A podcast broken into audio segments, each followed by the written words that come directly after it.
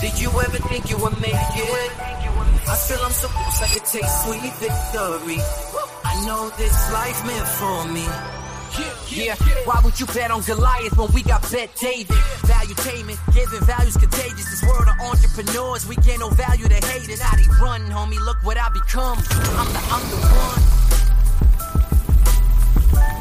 Give some protein in the All morning. right, so uh, episode 194 with uh, Lieutenant Colonel Stuart Scheller, which is a uh, very interesting story. By the way, folks, we've been gone for about a week on YouTube. We just found out this morning we can get, come back on live. We back, We're gonna do this on Vimeo, but it's good to be on with you guys. We got a, like I said, a special guest with a special story. Who's got a lot of courage? Who stood up? A lot of people were talking about it. This man actually put his career on the line and made a decision. And we got a lot of things to talk to him about, a lot of current events as well as some decisions that he made. So, with that being said, thank you so much for being a guest on the podcast. Thanks for having me, guys. Excited to be here. Yeah, so you know, for for folks who don't know you, obviously, I've seen you in uh, uniform when your story went viral, when you were being talked about all over the place, when you made some comments uh, against uh, your leadership for the way they, uh, you know, they left uh, Afghanistan, and you wanted accountability. You came out, you talked about it. You got that one comment made by somebody you respected to step away, and then 17 years later, you make the video and you resign. So, why don't you tell us a little bit about how that whole thing came about, and then we'll go from there. Yeah, so I was a 17 year infantry officer in the Marine Corps. Iraq, Afghanistan, commanded at the platoon, company, battalion level. Got a master's in military science, and the Afghanistan evacuation was the straw that broke the camel's back for me. It was just there's no better list of mistakes that were made by senior military leaders. And I was at a place in my career where I knew not only would no one take accountability, but that the, the military's figured out how to weaponize the media. And so they, they would spin it as a victory or as a, as a success. And so I made a video where I asked for accountability of my senior military leaders. And then I got fired and it escalated, ultimately culminating with me doing some jail time, um, pleading out at a court martial, and exiting the Marine Corps short of my retirement. So, uh, 17 years benefits. Uh, I know sometimes if they ask people to leave at 15, they'll give them benefits, but this is not the case. You were three years away from getting the. I- think it ended up costing you what around two two million dollars. Yeah, so it's it's about uh, four thousand a month for the rest of my life. So if, yeah, if I live till eighty five, it could even be more than two million, right? So somebody can do the math on that. I'm forty one, but basically I gave up four thousand a month for, for the rest of my life. When when you were when you were about to come out and say what you were going to say, uh, there was a question that was asked that said, "What what do you want to get accomplished?" Right? I think it was that question. You're not going to come out without having processing it with other people. It's not like you're a private or an E4 or you're you're an officer, lieutenant colonel, 05. It's not like it's just somebody who's emotional, irrational, coming out, had a couple drinks. I'm going to come out and make the comments. You're a family guy. You got a master's. You're somebody that's educated. You're somebody that's smart. So before coming out, you knew you had to know that if you were to say something like that, it's going to hurt your 17 year career. What was the tipping point for you to say, screw it, I'm going to make this decision, I'm going to go out and call him out? You know, it, it wasn't thought out before that day. But if you go back and watch the video, I, I stated that I knew I was risking my retirement and my job. So I had obviously thought through it. But there just comes a point where your individual values come in conflict with the system. And this happens actually quite frequently. But for me, this was one of those moments where it was so big that I just felt like the service members deserved a leader to give timely assessment of failure and that my individual advancement wasn't as important as the betterment of the institution. So I joined the military to leave a better America for my children, not to have a secure stability and retirement. And this was one of those moments where it was like, if it's not me, then who? If not now, then when? And I just decided that it was more important. It was born out of love for the military, for love of the organization, and love of the Marines that I felt like they deserved a leader to address what was really happening. I- think that part's obvious that it, it came from a place of being a true believer. Uh, uh, I don't think it was coming from a place of wanting to get eyeballs or anything like that. I firmly believe you came from a place of being a true believer to talk about it. But do you think what you wanted to accomplish got accomplished, or do you think it's kind of uh, an event that's been forgotten about, and the likelihood of us holding those leaders accountable is slim to none? Well, so the question's complicated because people ask it all the time. You know, did you accomplish what you wanted to accomplish? First of all, we didn't get into this situation overnight. We're not going to get out of it overnight, and it's not going to be just like a binary: we fix it or we didn't fix it. It's a complicated Yeah. problem. I do think that conversations have been started, but ultimately, you know, am I able to influence the change? It doesn't just stop with the statements I made. You know, I wrote a book the, to double down on on that story, and then it's really what can I do in you know whether it's the political arena, the entrepreneur arena, the influencing of other people. You know, this is a it's got to be like a lifetime endeavor. It can't just be one event. So I'm still dedicated to it. You know, here I am in Southern Florida doing a tour, talking to people. I've got two more events stacked up today. Um, and so I've been very busy since I got out. I'm committed to it. Can I say definitively that it will or won't change? I just think it's it's a tough uh, question to answer. The book is Crisis of Command, which just came out September 6th. Uh, how we lost trust and confidence in American generals and politicians. When you were calling out the leaders, you know, uh, you know, specific leaders that you could have said, you know, that person had responsibility in this because there's a lot of people that you during that time it was it's, it's Biden's fault. How can you just pull it in, come out and you know it's it's president's fault. He's the commander in chief. He's the one that screwed up here. Well, no, it's the general's fault. The general should have given a better report. No, it is Biden's fault. No, it's the people in the, you know, who were actually there that didn't properly report. Or no, it's the prior administration. Everybody blames everybody, right? For, from your perspective, from your p- uh, p- point of view as an 05 who was in it, who knows the climate, who knows how not to leave, who knows that others are talking about this regularly. Everybody knows we're eventually leaving Afghanistan who does the buck stop with? You know, if you have to say this person first, then this person, then that person, who would those names be? Yeah, so I absolutely think President Biden made some bad decisions, but when I went through my ordeal, I never actually used the word president, used the word Biden. And every headline you read about me said Lieutenant Colonel Scheller criticizes President Biden's botched Afghanistan withdrawal. Never used President Biden's name. My wrath during my ordeal was on the military professionals. And so, where we're losing wars right now, politicians are outlining objectives. So, it's political objectives that we're using violence to try to compel an enemy to do something. And right now, our general officers are not being held accountable to that. And there's a lot of reasons why. Uh, one of the biggest ones is they rotate out every two years, and you can't accomplish the goals within the time frame of their little tours. And so it's like, well, if none of us are accountable, um, you know, if if one of us can't see it from start to end, then no one's really accountable.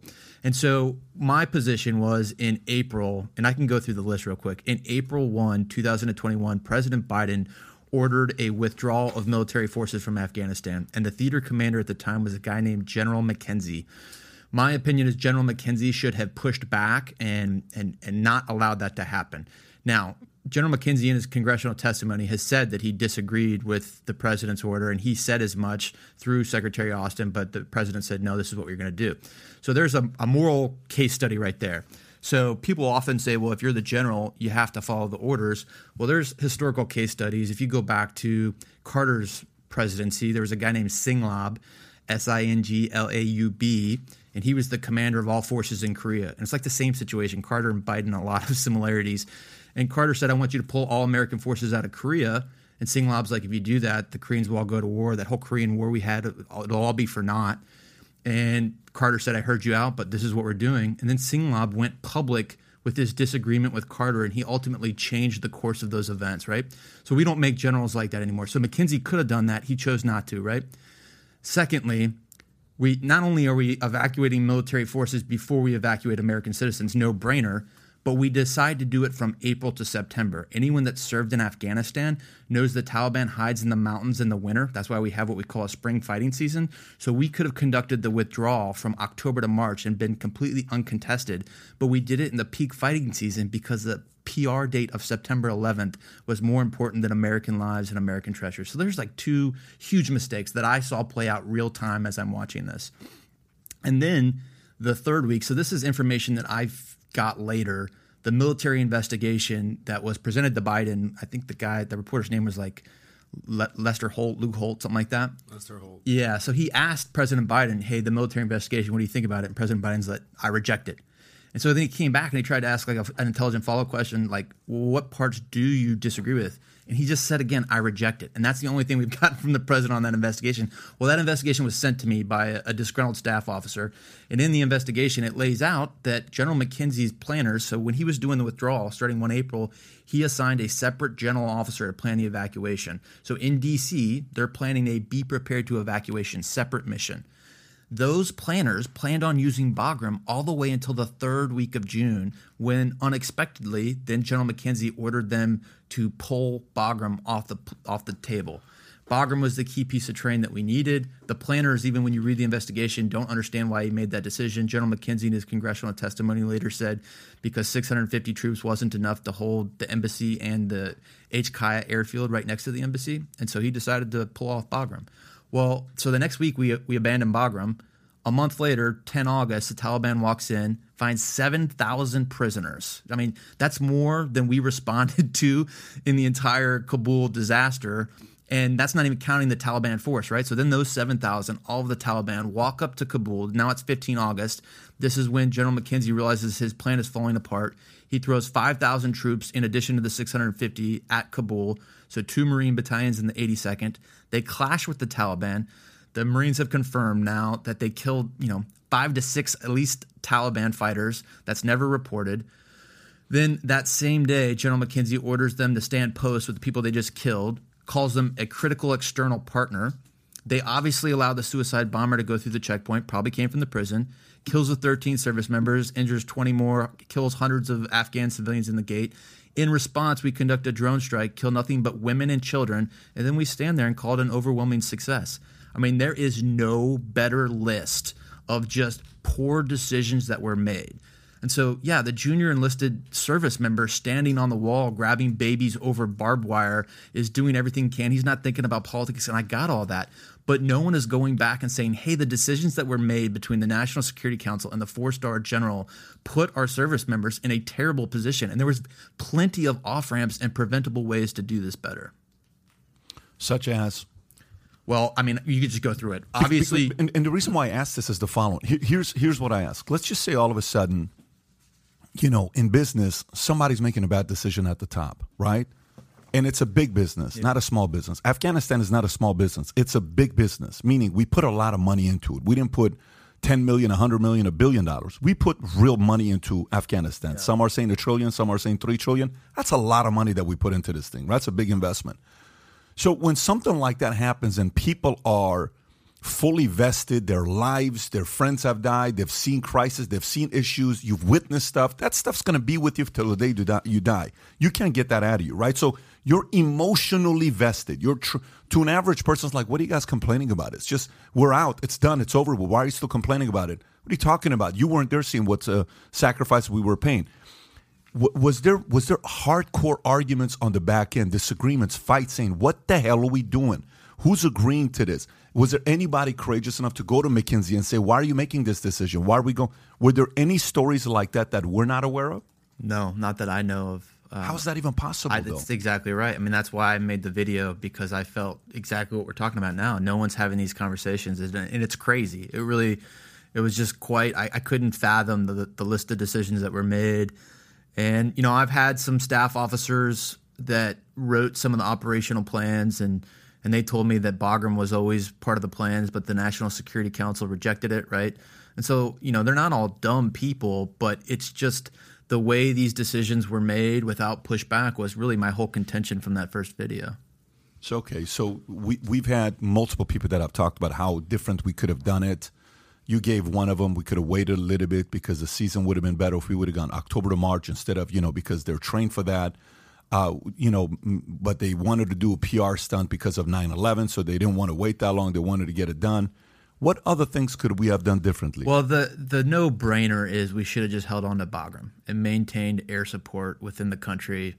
I mean, for for decades, that would have been so easy to do. That's what we still do in Korea. I mean, we got hundreds of thousands still across Europe from World War II. I mean, that that was the no brainer.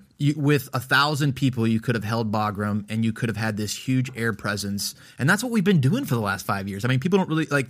It's not like the wars of 2009 through 12. I mean, really, for the last five years, all we've done is provide air support uh, for our Afghan national partners, and so the decision to pull that, I mean, I just it was hard for me to wrap my brain around it. Stu, most of us saw this clip. When you need mealtime inspiration, it's worth shopping Kroger, where you'll find over 30,000 mouthwatering choices that excite your inner foodie. And no matter what tasty choice you make, you'll enjoy our everyday low prices, plus extra ways to save, like digital coupons worth over $600 each week. You can also save up to $1 off per gallon at the pump with fuel points. More savings and more inspiring flavors make shopping Kroger worth it every time. Kroger, fresh for everyone. Fuel restrictions apply. Yeah. This clip went viral, you know, to, and then you hear people saying, well, you know, it's not really this, it's Photoshop, it's this, from another time, it's this, it's that. You guys don't know what you're talking about. Why are you guys spreading conspiracy theories? What what can you tell us from personal experience of what this this image, this picture, this video that we all saw represents? Yeah, I mean that's real. Um, some of those pilots. So imagine a 03, uh, a mid 20s Air Force pilot in that plane right now, and he has to make decisions of whether he's going to kill three. Yeah, young guys, right? so like that's not talked about. Think about the 20 year old pilot that has to make decisions to either stop the plane or keep driving and kill potentially all those people holding onto the plane. And they were afraid that if they stopped the plane, the plane was going to get overrun and destroyed. And so that poor guy had to make the decision to essentially kill people to take off. Mm-hmm. And who were those people? What were they looking to do? So this is the um, HKIA airfield. So this is we made the decision to to basically drop down to two two spots, the embassy and HKIA airfield, and then eventually we evacuated the embassy, and now we're just operating out of this place. This place was just not easily defended. It had like 13, 14 checkpoints. And what happened was on 15 August, when the Taliban rolled up, they pushed all of the civilians into the airfield and kind of used them as cover when they were getting into firefights. And so when they pushed all the civilians onto the airfield, this is right when the Americans were also responding, didn't have their act together. This was the chaos that ensued. Gotcha. Can I let me ask you a question? Well, number one, genuinely, thank you for your service. I know a lot of people just kind of say that, but genuinely, um, I'm getting this sense of deep, deep somberness and mindfulness from you. So I, I am going to ask you a personal question right Yeah. now. I'm asking Stu a question, not Lieutenant Colonel Stuart Scheller, if it. you don't mind. I'm, just, I'm asking Stu, like, how are you feeling right now? Are you are you angry? Are you distraught? Are you fired up? Are you confident? Are you at peace? Like, genuinely, Stu, how are you feeling? You know, it's emotions are day to day, right? Um, genuinely, right now, I'm kind of tired because I had to get up at 5 a.m. to drive over here. But um, yeah, your question is my headspace. And I'll tell you, when I wrote the book, and then you have to like reread the book a hundred times for editing purposes, that was like physically draining to me to the point where when I like read it for the, the umpteenth time at the end of April, I literally couldn't read it again. And I didn't read it until it came out in September because it just took such a, a spiritual, physical, mental toll. And um, yeah, and so there's a lot of unknown. I've always been, I knew what was next, you know, high school. Then I'm going to go to college. Once I go to college, I'm going to join the Marine Corps. And then I'm in the Marine Corps, you know, I'm going to go to retirement. And like right now, there isn't a plan, and I'm trying to be comfortable with just kind of trying to see where this path leads me. And so that also kind of takes a toll. And then traveling, you know, I've I've been just in the last couple weeks. I was in Texas and then Southern California. Then after this, I'm going to Nashville and then to Vegas. You know, and so that also can be draining.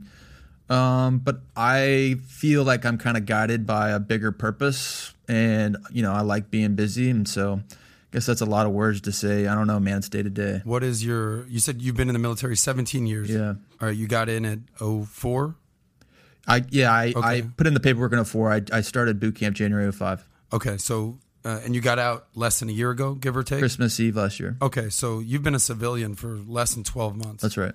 um, you talked about a bigger purpose. Now you, you're kind of, you know, uh, you know Moses in the desert, lost, wandering, right. basically right now. Not to get too biblical, But what is your deeper sense of purpose now that you're a civilian? Well, the natural path or like the the way the current is taking me is towards politics. But the truth is, I don't know if I want to be a politician. The only thing that kind of outweighs that is I have a huge disdain for the current politicians, right? So it's like, do I want to go and try and do that? Um, because it's just I, the last six months I've been supporting different candidates, and so I've kind of gotten a PhD in politics and how campaigns work, how town halls work, blah blah blah. And so I, I have a deeper understanding of it, but it's just a it's a ruthless game, and I think I would be happier just uh, you know being a farmer to be quite honest with you, reading and writing. But at the same time, what I'm probably most passionate about is leaving a better America for my children. And if I don't see the leadership qualities and the people that are our representatives, it may compel me to go do that. And so mm-hmm. that's kind of the internal struggle right you, now. You said you're tired. Uh, at any point, you just you said being a farmer. do you want to just take a year and just chill? Seriously. Yeah. Um, like we all saw Gladiator, right? Yeah. When, and like, and just he wants to kind of just That's right. harvest the his land and just touch the land, not fight anymore. Yeah, you're still fighting, yeah. but in a different I know. Uh, arena now. You're 100 percent right. Um, yeah, absolutely. That calls to me. I, I, I don't know. Right now, the the drawback to waiting. So when I was um, going through everything I went through, I'll give you an example of the the risk to waiting. So the NRCC, the way politics work they for Congress, the at least the Republican Party divides the United States up into five regions, and then each one of those five people find candidates for the for Congress. So this guy came down and wanted me to run out of Congress for the, the GOP in North Carolina. He came and he sought me out like uh, September, October of 21. And I, I essentially told him no. But his argument was the longer you wait, uh, you know, the notoriety, the name brand, the ability to influence degrades. And I was like, well, that's fine, but I'm just not mentally. I don't have the headspace. I, you know, my my I'm going through a divorce. My stuff's in storage. I don't know where I'm going to be in six months. Like I can't do it, huh. right? And, and so now, you know, fast forward, I've, I've got a place where all my stuff's out of storage. Um, my divorce is finalized. I'm in a good place with her, the kids and I wrote a book, so I kind of got that story out there. It's a little bit better, but at the same time, to your point, you know, maybe now it's time to step back, or is it you know you weigh that against you know exploit the opportunities as you have them now, don't stop. And so I don't know. I don't think there's a right or wrong answer. I think it's just something that I got to figure out on my own. But there's there's cost to both. I got I gotta I, w- I want to do this because when you have something like this experience that you have it's important for us to know when we're we're having currently Ukraine and Russia going on, we have Taiwan and China going on, we have these types of issues that's going on. We have Iran going on right now with the people protesting. We've got a lot of stuff going on right now. We have uh, uh, an Elon Musk who, if you want to pull up his tweet, I'll just read it to uh, read it to you what Elon Musk just recently said. I think we all saw it. It was yesterday, but I'll just give the whole context so people know. Just pull up the tweet so we can have it. Um, let me see here if I have it. Okay, so Elon Musk warns civilization is over if Ukraine doesn't give in to Russia. Okay. Self proclaimed political expert Elon Musk, obviously that comment means they like him a lot, has issued a stark warning to Ukraine as Russia's invasion countries continues.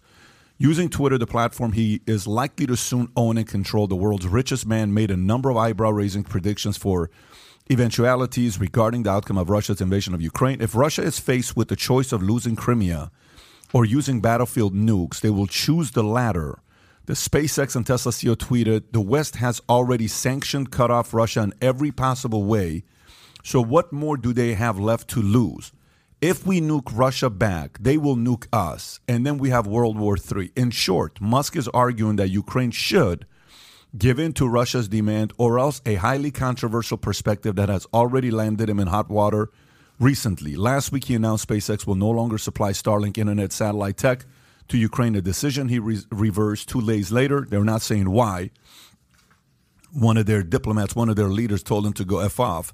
That's why he just canceled it. But when when you hear, you know, the experience and the lack of proper decision making in Afghanistan that you second guessed, and a lot of people also second guess. You're not alone there. And then we have this going on right now, where a guy like Elon Musk is commenting. How do you? What do you think about what Elon said, and what do you think about the way we've been handling Russia and Ukraine? Yeah, so two very different questions. So first of all, Crimea, I mean, Russia annexed that way before the current conflict that we're having here. So I think Musk's comments was they've already annexed Crimea, just acknowledge, give them that. Um, but then there's still a whole bunch of contested area right now in the eastern portion of Ukraine. And so ultimately, what Musk is advocating for is some concessions by Ukraine. And, you know, the Ukrainians are been operating the way they have for the last 60-ish years and, and they don't want to go back to russia controlled territory. I, I, don't know it's complicated. So i would say my opinion is that the united states a lot of times can't get out of its own way and makes matters worse. And so i'm not sure that the billions and billions of dollars that we've given ukraine was the best return on investment I think in a lot of ways it probably cripples our European allies who should be doing the same thing. I mean, there's no better example of a pacified culture than the Germans. And the Germans are right there and should really, in my opinion, be doing a lot more. Um, how this ends, I'm not sure. I, I think people are getting a little too hysterical about Vladimir Putin not being a rational human being. Um, I, I, I, I don't know if I agree with that assessment. Um, I understand why he did what he did um, with the advancement of NATO, and but I do believe it was a strategic mistake. I do believe he has old KBG thinking, um, K- KGB, excuse me, and so you know his old style of thinking is more land equals more power, and that's just not true in today's world. Today, it's controlling the beliefs of the people is the ultimate power. And if by going for more land, he polarizes all the beliefs of the people, he's actually degraded a lot of his power. I mean, look no further than Sweden and Norway to look at his strategic failures. So, really, what we're arguing about is some border region areas, and I don't know how that'll play out, but I'm I'm not convinced that Vladimir Putin is not rational, and I'm also not convinced that we should be giving as much money to Ukraine as we are. What's the likelihood you think of this thing getting ugly? The way Elon says, if we make a couple bad moves, this guy goes first. We retaliate; it can turn into a World War III. What's the likelihood of that? I think it go, it comes back to the the beliefs of the people, and so I think people in America often want to project Russians as these evil people. Russians are, you know, very much like us, white Christian European type people. Like if you actually hang out with a Russian, they they are they are very kind to Americans and like Americans, right?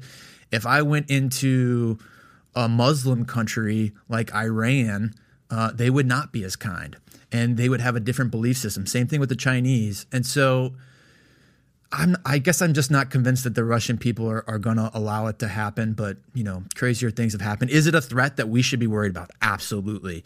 But Elon Musk uh, projecting that Vladimir Putin is completely irrational, therefore we must concede certain things, I think is maybe a stretch. Uh, did you hear the rumor that came out, Tyler, last week that they're saying Musk had a conversation with Putin? Yeah, I've I've heard that briefly. Did you hear briefly, about that this yeah. last week? Where Elon Musk had a conversation with Putin you know, an article saying, "Did Elon Musk speak with Vladimir Putin?" I don't know if. Uh, can you zoom in a little bit? Um, uh, he's now repeating a Putin talking point. He's a he's a Putin asset because yeah. the guy doesn't want to, yeah, to do anything saying, to piss off. The, uh, the let most... me read this story from 1945 that just came out a couple days ago. Biden's Ukraine strategy could start a nuclear war with Russia. What too many of our current leaders and enthusiastic in Washington hawks uh, somehow fail to recognize, however, is that unlike all our military opponents of the past several decades, Russia's possession of nuclear weapons means they can, in a moment of desperation of fear, initiate a nuclear war that could quite literally wipe the United States out of existence. Obviously, that's hard uh, exaggeration, but you know this is what the writer is saying. This should not uh, this should not be hard to understand. If the U.S. and NATO finally provide enough firepower, intelligence, and training to Ukrainian troops that will enable them to physically drive Russian forces completely out of Ukraine uh, territories, especially the highly charged emotional areas of Donbass and Crimea. Putin will be forced into a corner where he has to choose between allowing his entire force to be completely defeated or escalate to use of nuclear weapons. What do you think about what this article says? Yeah, I mean that's a that's a theory. I, I I'm obviously not Vladimir Putin, um, but I don't know if I agree. Uh, there's a way I think for him to save face uh, without giving him all of the Donbass area. I mean, I, am not a geography major. I've looked at it on a map. Seems to be a pretty big area. I mean, he, he already has Crimea. And I think, quite honestly, we've already defeated him strategically. Like, even if he comes out of this with parts of the Donbass, I don't know if he sees it as a victory. So, like, let's define that. What is victory and what is complete defeat for him? I mean, I don't know. I, I would submit holding on to Crimea uh, might not be a complete defeat. And there's probably ways where we could come to the table and make it not look like he completely got defeated. I mean, maybe I'm wrong.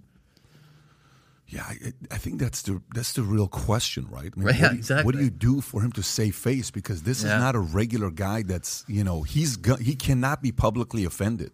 Yeah, and and that's what it's looking like. Tom, history. You've been you you you followed stories like this for a while. How do you what do you think uh, is the proper way to do something here where at least you you please him, but also at the same time you're not doing something where you're giving him everything he wants? Well, I, I think there's a lot of examples of this that happen in the uh, the resolutions of the Arab-Israeli wars. When you go back and take a look, like when Egypt came across Suez Canal and op- and then occupied West Bank, and remember what happened was the Israelis pushed them all the way back into the canal, over the canal, and then took part of Egypt's land on the other side. And what you had to do here is Israel is like, I'm not giving back the land on the other side of the canal because now I have a buffer against a known demonstrated aggressor, and so I'm going to extend the buffer here. And there was negotiations that had to take place to make it literally a demilitarized zone. That um, Israel only would accept policing that was 100% demilitarized by Egyptian forces, and you had to give Anwar Sadat, even though he was the aggressor, a, a face saving. Otherwise, the people, these Egyptian people that just at their core of their heart hate Israel you know, we're not going to be happy and they're going to be rioting. So you had to balance both things for the ego of the leader as well as the response of the people. And I think that's exactly the delicate thing that had to happen here. And the West had to whisper to Israel and say, listen, you took it back fair and square. They came across and you literally kicked the crap out of them for seven days with U.S. equipment. Uh, you're nodding. You know the history. I do. And then they head back and they said, okay, we're going to come back across, but this will now be a completely demilitarized zone. There can be no Egyptians that are armed in the area, but they can police it up to the old border. So the old border was restored, but without um, presence of any military assets, which is what the only thing that the Israelis would allow. There can be no military assets there because you've demonstrated what you do with them. And so it saved face for Sadat. It saved the people being the, the, the militant part of the people from being in open conflict the way they are constantly now. It you know on the other side of Jerusalem where you have the three territories that are never at peace. And I think that's exactly what has to happen here. A, a, a, an international diplomat has to step up, find a way for him to save face, maybe let him keep Crimea, and then pull back on this because you've got you've got this leader and it's happened before in history. We have rational people around the world can come together to make to to de to defuse what could be a second bomb. Mm-hmm. can, can, I, ask, can I ask a question? Historically what have been moments where a person who played the role of a di- diplomat or somebody that just was a unifier that held a meeting between uh, in the middle of war that held a meeting between two of the hated leaders or presidents or prime ministers come together historically how often has that happened you, you think of people like kissinger you know who was a who was us but he was seen as this he was really seen as a as a old school you know ambassadorial light touch diplomat he hmm. was our guy, and he was U.S., but he was able to he was able to negotiate. Who's that guy today with soft skills that can have these types of conversations? I, I think you go back. I, I, I don't know. I mean, well, today honestly, I don't know. Well, two a couple different points. You're gonna go Blinken is. no, not talking. No about, well, uh, the first thing that comes to mind was Clinton sitting down with Yasser Arafat and Yitzhak Rabin, Israel, PLO. Uh, these days, uh, former governor of New Mexico, Bill Richardson, he's kind of sent all around the world to get hostage out of uh, enemy countries. Um, but to Tom's point, uh, not to deviate, uh, I don't know if you guys saw um, on Bill Maher this weekend, they had uh, Bibi Netanyahu, the former prime minister of Israel. You spent some time in the Israeli Lebanon conflict in, in uh, mid 2000s. Mm-hmm. Um, the my ultimate question to Tom is th- that example that you gave of the Suez Canal and the Sinai Peninsula of Israel and Egypt. It's actually a great example. The only difference is now this guy's got nukes, and Putin has a much, much, much bigger ego, questionably a fragile, more fragile ego than um, Anwar Sadat. So how do you grapple with the fact that he's has a such a large world presence? Social media is so much more amplified. Everyone's eyeballs on Ukraine versus an Egypt situation before social media, and he's got nukes. So, Yeah. is it really a fair analogy? I think the human side of it is identical. Just the tools and consequences are worse because the tools are bigger. But the human side of it is the same.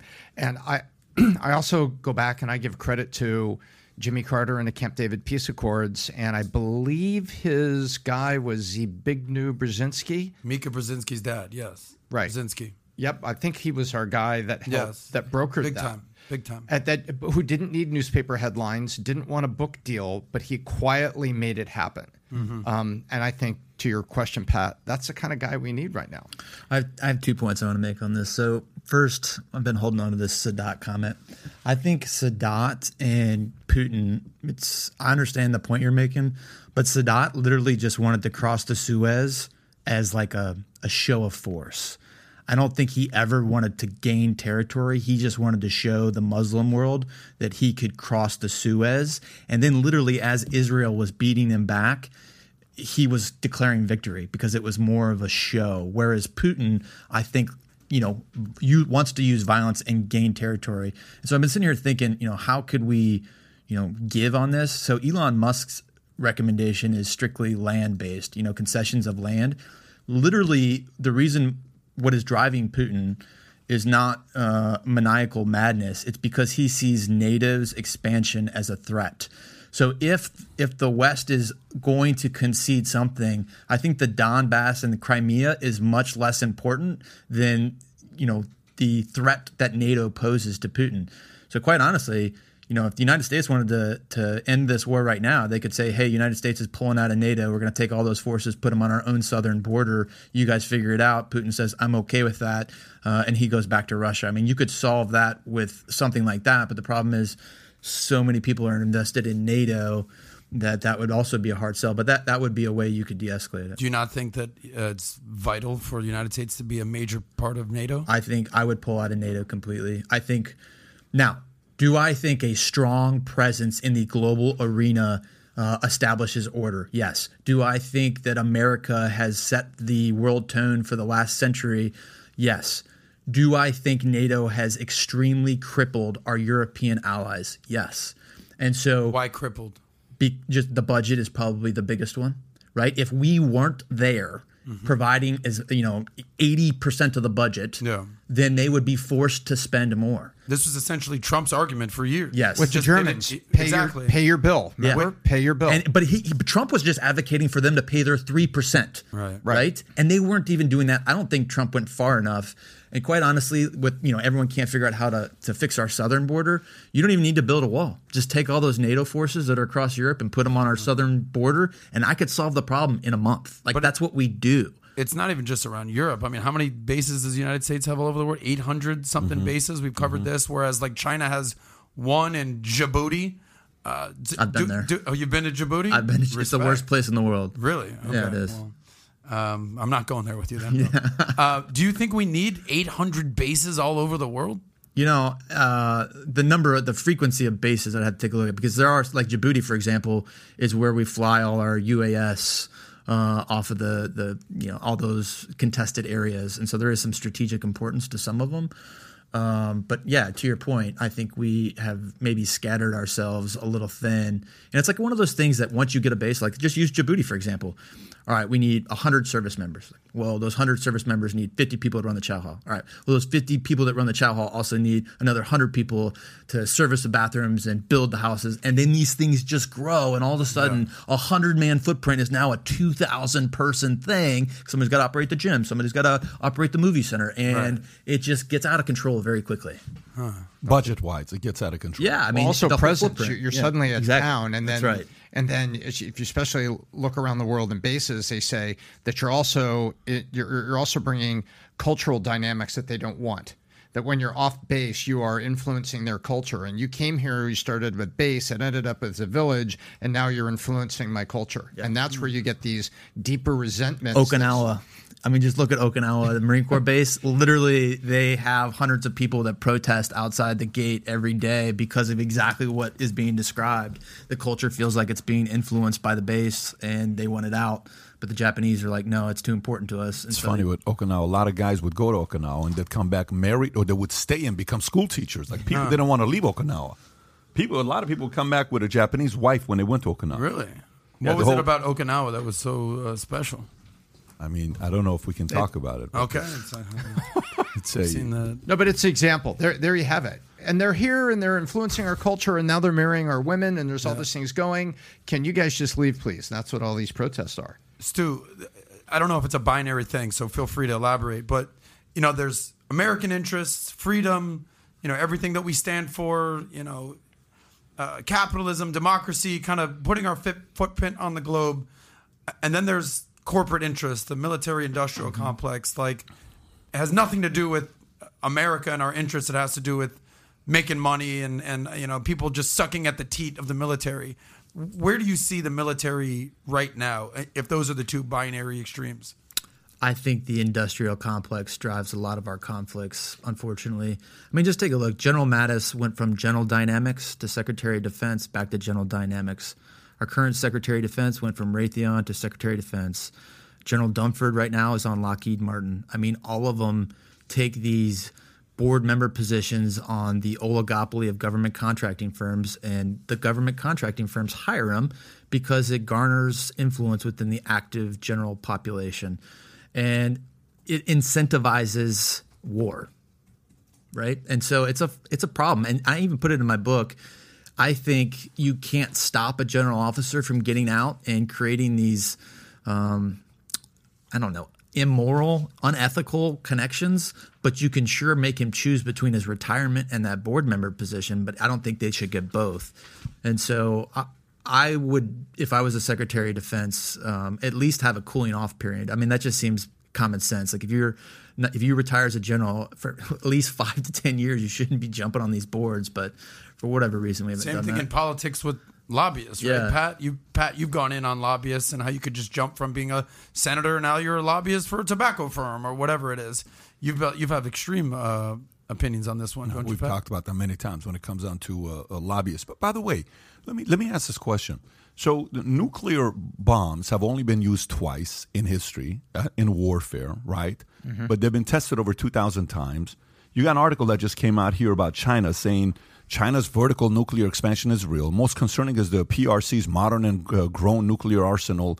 More precisely, the significant vertical expansion and increase in the number of nuclear warheads of this arsenal in the hands of such uh, destabilizing force. It needs to be confronted post haste. By public accounts, the PRC had approximately 240 nuclear heads in 2010. Today, it's at 350. By 2030, they're projecting to have around uh, 1,000. Beijing will continue the largest ever nuclear force expansion and arsenal diversification in its history. Beijing it's not, is not interested in agreements that restrict its plans and will not agree to negotiations that lock in U.S. or Russian advantages, right? Okay. So if it's only been used twice, it's been tested 2,000 times, and everybody is concerned about people having nuclear bombs, and everyone wants to have them, like, what are you having it for? You know, because if one starts and it triggers and it's really a nuclear war that happens worldwide, what's going to be left over if they go that direction?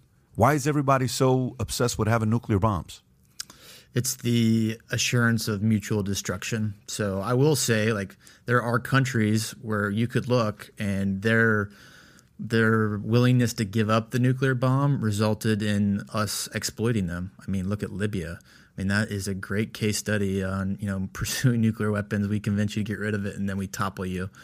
Um, you know, you could just keep going down the list with that. But I, I, when looking at history, feel like when a country has nuclear power, at least the United States uh, seems to respect them more.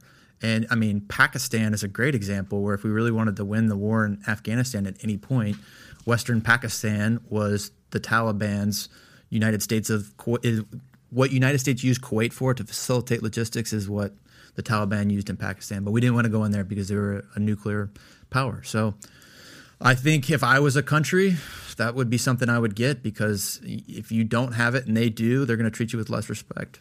Very interesting. I mean, it's just purely about you know uh, making sure you have a little bit of leverage and protection. That's, an insurance yeah. policy. That's, that's exact, all it is. That's exactly. It's right. something you may never ever use, but just the fact that the other person knows you have it, they give you a little more respect. That's right. I think the phrase that gets used and I don't mean this in an ethically derogatory way, but there is a phrase out there that says it's a Mexican standoff, which means that you're both kind of stalemated. Yep. Hmm. I mean, look at North Korea as an example. Yep. Tiny little peninsula, and they're, they're on the world stage because they got nuclear bombs. I mean, that's literally probably all they have. Or people probably have to eat nuclear pieces of uh, bombs for and breakfast. But people forget what he's doing, right? His his nuclear capabilities are actually, you know, 1980 grade at best. But what does he keep testing? Ballistic the ability to deliver them. He keeps launching the inner, inner the, the missiles that are unarmed. So what he's showing everybody is that he's increasing his rocketry technology so that he could deliver a bomb. But his actual nuclear capabilities are more meager. But it makes one crazy guy with one dirty bomb and the ability to right. deliver it into downtown Tokyo, uh, not just a menace, now he's got a chip at the table. Interesting. So you put this story up, Tyler. North Korea fires powerful missile using old playbook in a new world. The last time Pyongyang launched a weapon was uh, over Japan in 2017 when uh, Donald J. Trump was president and Kim Jong Un seemed intent on escalating conflict into uh, uh with uh, Washington. And if you recall, that's exactly when Trump was like, "I will release great fire and fury." That whole thing, and people were like, "He's going to start World War III." And next thing you know, him and uh, Kim Jong Un are exchanging love letters. It's probably when Milley started collecting up the nuclear launch codes. Hmm. And and what's what's wild is nothing happened in four years. That's what's wild. Nothing happened in four years. Everybody was just kind of sitting there saying, "Let's wait for this guy, this uh, this this guy to leave, and then if we want to do anything, let's do it afterwards." Boom, he's gone. Next thing you know, Afghanistan and all the other stuff started. Not during his reign, but it started right after him, and they tried to capitalize because maybe they were concerned he was going to do something about it. He really, the guy's insane. He really just wants a three movie deal and a merchandising rights. you know, John. but back back to Trump, you'd be the expert here, but didn't he put together the agreement to leave the Afghanistan? Doha. Yeah, the but Doha we, we agreement. Didn't, we didn't abide by anything in the Doha agreements because the okay. Taliban didn't abide by anything in the Doha gotcha. agreement. Yeah. So everybody wants to go back to Doha, but we pulled out of Doha. Okay, so uh, yeah, I don't know. He he had a conditional agreement, and they did not meet the conditions of the agreement. And but I the will Taliban also, did not. Correct. What I'll also point out though is that plan ended with us holding on to Bagram Air Base. okay. And so when I hear President Biden, you know, talking about the agreement that President Trump got into after we left Bagram, it's just it frustrates me more. Let me ask you one more on this topic. I don't think anyone will object to the, the nature of which we left Afghanistan. It was a mess. We yeah. left $85 billion worth of hardware. And, you know, now you hear Iran and whoever's getting their hands on it. Uh, so, no doubt that we could have left a lot cleaner, no doubt. But the concept of just leaving Afghanistan or fundamentally leaving Afghanistan, I think a lot of Americans were just so sick of the fact that we're still 20 years later, how the fuck are we still in Afghanistan? Yeah. Right? So, can you appreciate at least not the manner in which we left, but the fact that we at least got out of there? Do you, do you, do you agree that there was at least a major appetite in America to get out of Afghanistan? Yeah, I mean, if you go back, so my first video, I said, I'm not saying we have to be in Afghanistan forever, but I am saying, then I went on to what I was saying.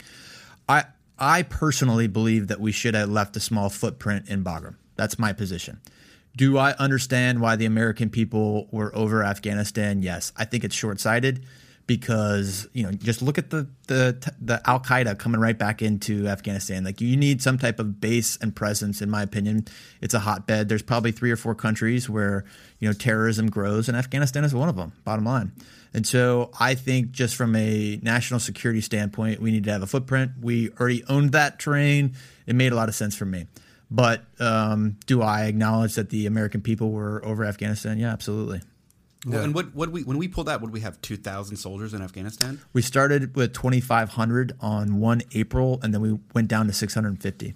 So it was a minimal force, and yeah. we, we were keeping peace and order. That's and right. Like, That's right. So that that exactly right. With twenty five hundred troops, mm-hmm. we owned Afghanistan. Yeah. And, we and, owned Afghanistan. So the investment was 2,500 troops, and you own Afghanistan.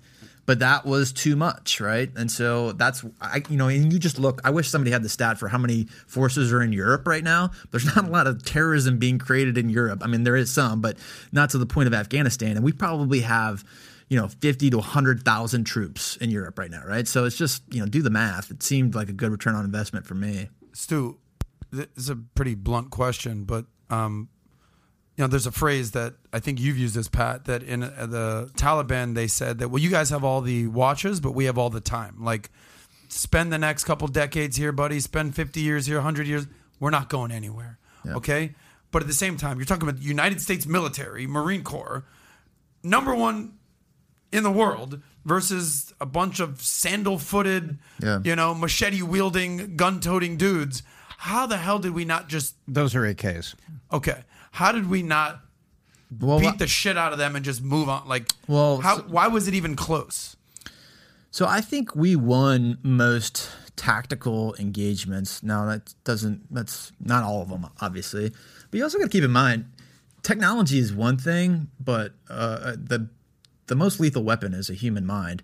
And so if I grew up in Afghanistan wearing a man dress and sandals, but all I was told, I didn't have any TV, all I was told about was the warriors that fought the Russians, and I was taught how to use an AK, and I had my buddies, and that was like the only thing in my world. I don't care how much technology you got, I'm going to bring some lethal force to bear. Hmm. And the people that we had in our American propped up government in Afghanistan were not the real men.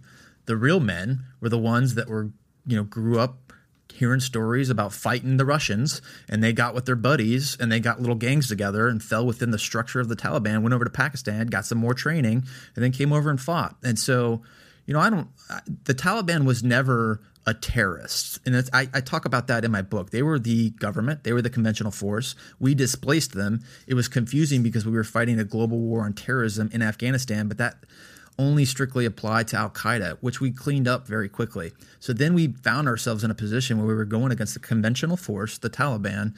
And like you said, how you started this was they had time on their side. They were willing to wait us out. And so anyone that's willing to wait us out, if the American people get to a point where like we don't want to be there anymore, mm. then they're going to win. Like you can't exterminate them, right? You can keep winning tactical battles, but then it it requires the American people to say we're going to leave 2,500 in Bagram Air Base so that we can continue to pound them with air support when when required. Yeah, you're you're, you're really emphatic that 2,500 troops in Bagram Air Forces and air base is all we really needed. I, I think so. Yeah, I mean you know, crazier things have happened. But again, we've been doing that for the last five years. Hmm. Stu, when you were when you were deployed and you were all over the place, what was the understanding, or or maybe even the interpretation you had on how different Iran was dealing with Iran as a government and military than some of these other countries in the Middle East? I mean, everyone that I fought in Iraq was uh, Iranian mostly. All the uh, electromagnetic force penetrators were Iranian. And so when you were in Iraq, you really you felt like you were fighting Iran in a lot of ways. All the things that I studied originated from Iran. And that was my second war. The first one was when I was in uh, Beirut. And again, Hezbollah was a lot of Iranian influence. So, I mean, I've spent a lot of my time uh, dealing with proxy groups from Iran. And Iran's the major player in there. And, you know, the United States has gone in and kind of destabilized everyone around them you know Syria included in that. And now you've got Iran that kind of is just standing there by itself as the the regional player. What's their strength? What's their weakness? If you were to say, if you you're you're going to attack them, if you're going to figure out a way to help their people revolt against them, where democracy can come there, you would do it this way. But this is the one area their strength. You cannot beat them in this area. I think Iran, much like China, strength and weakness is centralized control.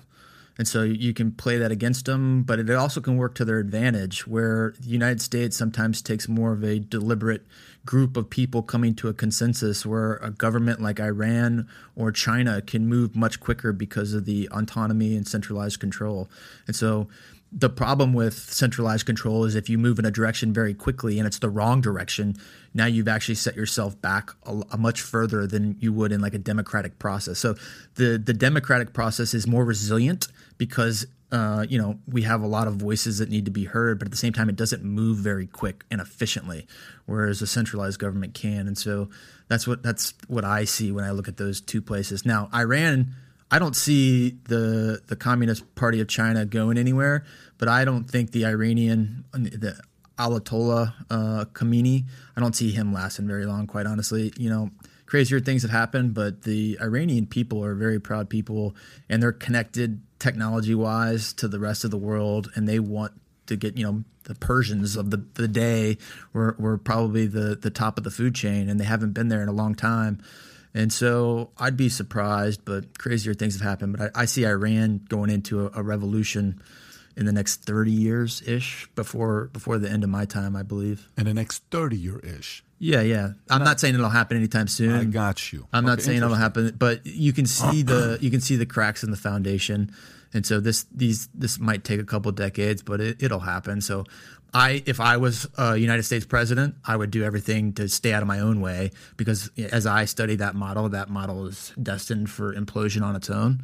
And the worst thing America can do, because oftentimes when you attack a system, you unify the system. I mean, you saw it in the United States in 9/11. You can see it in Iraq. Like, so if you attack the system, you unify the system. And so, I would do everything I could not to unify the Iranian system because that thing's headed to implosion on its own. If your enemy's making a strategic mistake, don't interrupt them. That's right. That's that's Sun old school Sun Tzu. Yeah, very interesting in, in, the, in the concept of uh, 30 years Iran. So China, uh, but on the flip side, you said China, they're, no, they're going to be around for a while. I agree. Yeah. And I think, uh, yeah, China's continuing to get stronger. I've read a lot of things about how it's all a shell game and they're going to implode, but I'm not sure I agree with it. I think um, just the strength of their population and the, you know, some of the shortcuts that they're able to take right now that we don't take based on um, a set of morals, whether that be right or wrong um, they're accelerating at a much faster pace. How, uh, how wild it is that they're they're becoming allies because China signed a four hundred billion dollar twenty five year deal with Iran, and for them to unify, that some people say it makes it even tougher for a revolution to happen sooner because they got the big guys on the other side defending them, backing them up. I think the alliance between Russia, Iran, and China is an alliance of weakness. So mostly when you get into an alliance with someone, it's because you see the world through the same eyes and you stand for the same principles and values. That's not the case with Iran, China, and Russia. The reason they are aligned is because they got no one else to align to. And so when I look at that alliance, are they all powerhouses in their own right? And does that is that relevant? Yes. But at the same time, you know, China doesn't want to be aligned to Iran. They just don't have anyone else they can align to. Do you think it's a sign of weakness? I do. I do. Absolutely do. Unpack that a little bit more. I think it's like it's like if I'm on a, uh, on a base level, if I'm on a playground and one kid gets all the other kids to follow his lead, and so I try to make friends with like two other kids that maybe are are not part of the big group just because that's what's left. I mean, China doesn't get to pick its allies right now, right? Iran doesn't get to pick its allies because of just their behavior, and so you know, do they add value by aligning to the other outcasts? Sure, but to me, it's it's symptomatic of not having a lot of choices. Right. It's almost like they don't they don't have any friends. That's right. So it's like That's right. you have no friends. You're yeah. gonna hang out with the two other guys that have no friends. Exactly. And it's like exactly. No one else wants to hang. Out. Like you're you're you're breaking it down to a playground. That's exactly what it is. But it, quite honestly, even then, like that might even hurt you a little bit too, because now you've aligned yourself with Iran, right? Mm-hmm. And we mm-hmm. could talk about you know the injustices of Iran uh, for a while. Same thing with with Russia. So it doesn't matter, you know do they get some strength and value by you know selling arms or importing and exporting yes absolutely they do but on the long term, is it helping them? I'm not convinced. You're talking about you know pariahs on the world stage. But here's the question: coming though. together. If that's the case, then who who is, in your opinion, the number one threat to U.S.? If you're saying it's a sign of weakness between Russia, China, and Iran, then who is U.S.'s number one enemy outside it, of it, internal? No, it is China, no okay, doubt, no it. doubt. But I, you know, I, st- I stand by that. Their alliance isn't. It's something based on what they had available right? So is that a strength of theirs? I don't know. Let's transition in, into a different topic. If you pull up that article, I'm, I'm, I'm, you know, it's a topic we haven't re- reacted to and had a conversation about yet. Uh, you guys obviously heard this. Alex Jones ordered to pay $965 million uh, for the Sandy Hook uh, lies until the political right argues this movement from its ranks. None of this ends. Senator Chris Murphy, um, 965. And the way they came up with this number is to say that he used Sandy Hook to make a lot of money for himself. So the families are, the judge is ordering him to pay $965 million this can go to anybody. When when you first heard this number, I mean, I understood some number was going to come out, but when you heard this number 965, what was the initial reaction? That's a lot of money. I think so as well. It's a lot of money. Tom, what was your reaction when you saw this? I I think the uh, the verdict there in the penalty phase is political grandstanding. Um, basically, what they're saying is is whoever you are, you know, um, and let's set a, set Alex's sins aside and what they're saying is whoever you are, if we don't like you and you stand up to the scrutiny and you lose in this forum, we're going to take everything from you. Yeah. That's the message that's being played out here. Set aside the things that Alex did well, Alex didn't do well, the people that believe Alex, the people that don't. Set aside all that. This is a political message that says we now have a precedent and if we don't like you and we can take you to the mat in court, we will take everything from you. I mean, for me, this comes down to um, everything that's kind of been in the political circles for the last five, ten years is what's the truth and what's just fake news. And this is as fake news as it gets as far as Alex Jones and the Sandy Hook lie. And he is paying the ultimate price for a massive, massive to be blunt, like horrible, shitty lie. Um, and I zero percent support Alex Jones in this arena on this. With that being said, again, not a fan of Alex Jones. What he did is disgusting, but that doesn't mean that other things he says are now untrue, right? Like you're gonna have to kind of separate yeah. this horrible lie that he's gonna have to pay the price for forever, billion dollars almost, and then he does have other things he has to say, which may or may not be true or false. I don't know. But this was a very, very bad lie, and he's paying the price for it. Now, there's been a lot of giant verdicts like this in history that no one believes that pennies are ever going to be transferred, you know? Yeah. I'm so, sure he doesn't have 965 it's, it's a completely different account. thing, but OJ lost the civil the civil oh. suit and you know even pawning off his Heisman Trophy and all. Now that's much different. I mean, a crime was committed there. He lost that suit, but he, you know, but, but, the, the, Goldmans never got back tens of millions of dollars for their legal fees and everything mm. else and the loss of their daughter. You know, sometimes so, when when you go ahead, you were going to say something. I was just going to say a random note. So Alex Jones and myself connection. Uh, we were just both on the bestseller list. So when I I was uh, number six, uh, like USA Today and Wall Street Journal a couple weeks back, and I looked on it. and Alex Jones had the I think number one book, number two book at that time. He needs to sell a billion copies. Yeah, he does. That's right. he needs to sell about a billion. So what, more than the Bible's ever sold to pay this. In terms of pure money, what happens with? Is he ever going to pay this? Is he bankrupt? Is he? How does it, how does this how does this work? Follow the money. No idea. First of all, th- this is this is uh, uh, th- th- I have some thoughts on this, and this is what my thoughts are. You know how sometimes um, somebody you hate, which this is on a list of a, a, person that a lot of people hate. I mean, this mm-hmm. this guy's hated by the people on the left. Many liberals cannot stand this guy, and they're glad he got this. And there are people that think this wasn't enough. There's some that would like to see this guy go to jail and spend time in jail for the rest of his life. Many people can't stand this guy. Having said that, there are a lot of people right now that you know they're sitting on what they're thinking. They're sitting there saying, "Oh shoot, I told a lot of lies at CNN. Oh my God, what is this all about?" I mean, believe me, I can't stand this guy. But dude, nine hundred sixty-five million? Are you out of your mind? Like you know when the Me Too movement came out, and in Hollywood, first person got the Me Too movement you all of a sudden saw a lot of players, a lot of big names are like, let me not attend the next party. And those pictures that were taken with me at a party with this guy named, you know, uh, what's his name? Epstein, Epstein, whatever the guy's name is. Epstein I want to make sure I've never been with that guy anywhere, right? So, so the moral of the story is the following: one, how they came out with the number, they're claiming he made this amount of money. Okay, fine.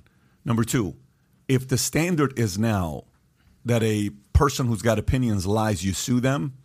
Well, let me tell you, there's a there's a lot of people in media that are about to get sued heavily by a lot of families that were that were affected by things like this, and it ain't going to be pretty. Don't get me wrong. I'm not sitting here defending uh, what he said or what he didn't say. That's not my position. My position is the following: Remington got sued last year for seventy three million dollars that they paid.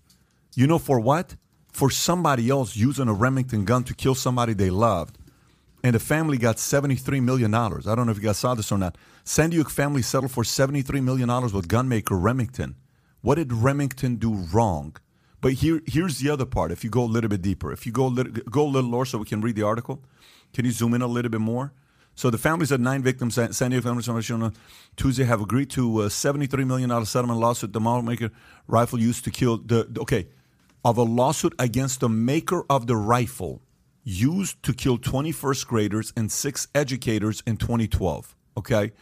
The case was watched closely by gun control advocates and gun rights supporters and manufacturers because of its potential to provide a roadmap for victims of other shootings to sue firearm makers. This has got nothing to do with guns in my eyes. This has got nothing to do my, with guns in my eyes. Can you do me a favor? Can you go pull up how many people got killed by a car accident last year? How many people died from a car accident last year? So doesn't this set the precedent for somebody to be able to sue a car maker to say, my loved one died by the car that you made? So you made, but what do you mean? I didn't drive it. I understand, but you made this Ford Focus.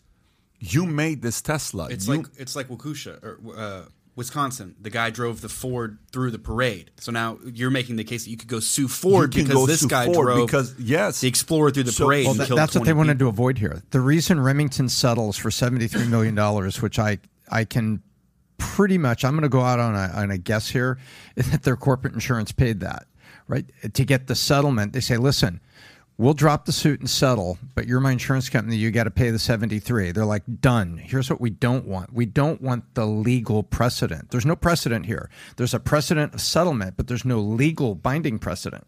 Do you see? Mm. So there is no court case to go back to as a as a hard legal precedent. That is a disaster if you're a gun maker or a car maker or anybody that uses something. So Remington, I think, used insurance money here. Said, let's get this thing out of the headlines. Let's finish this thing up and let's get out. what's the alternative if they don't? Say they say we're not going to do it.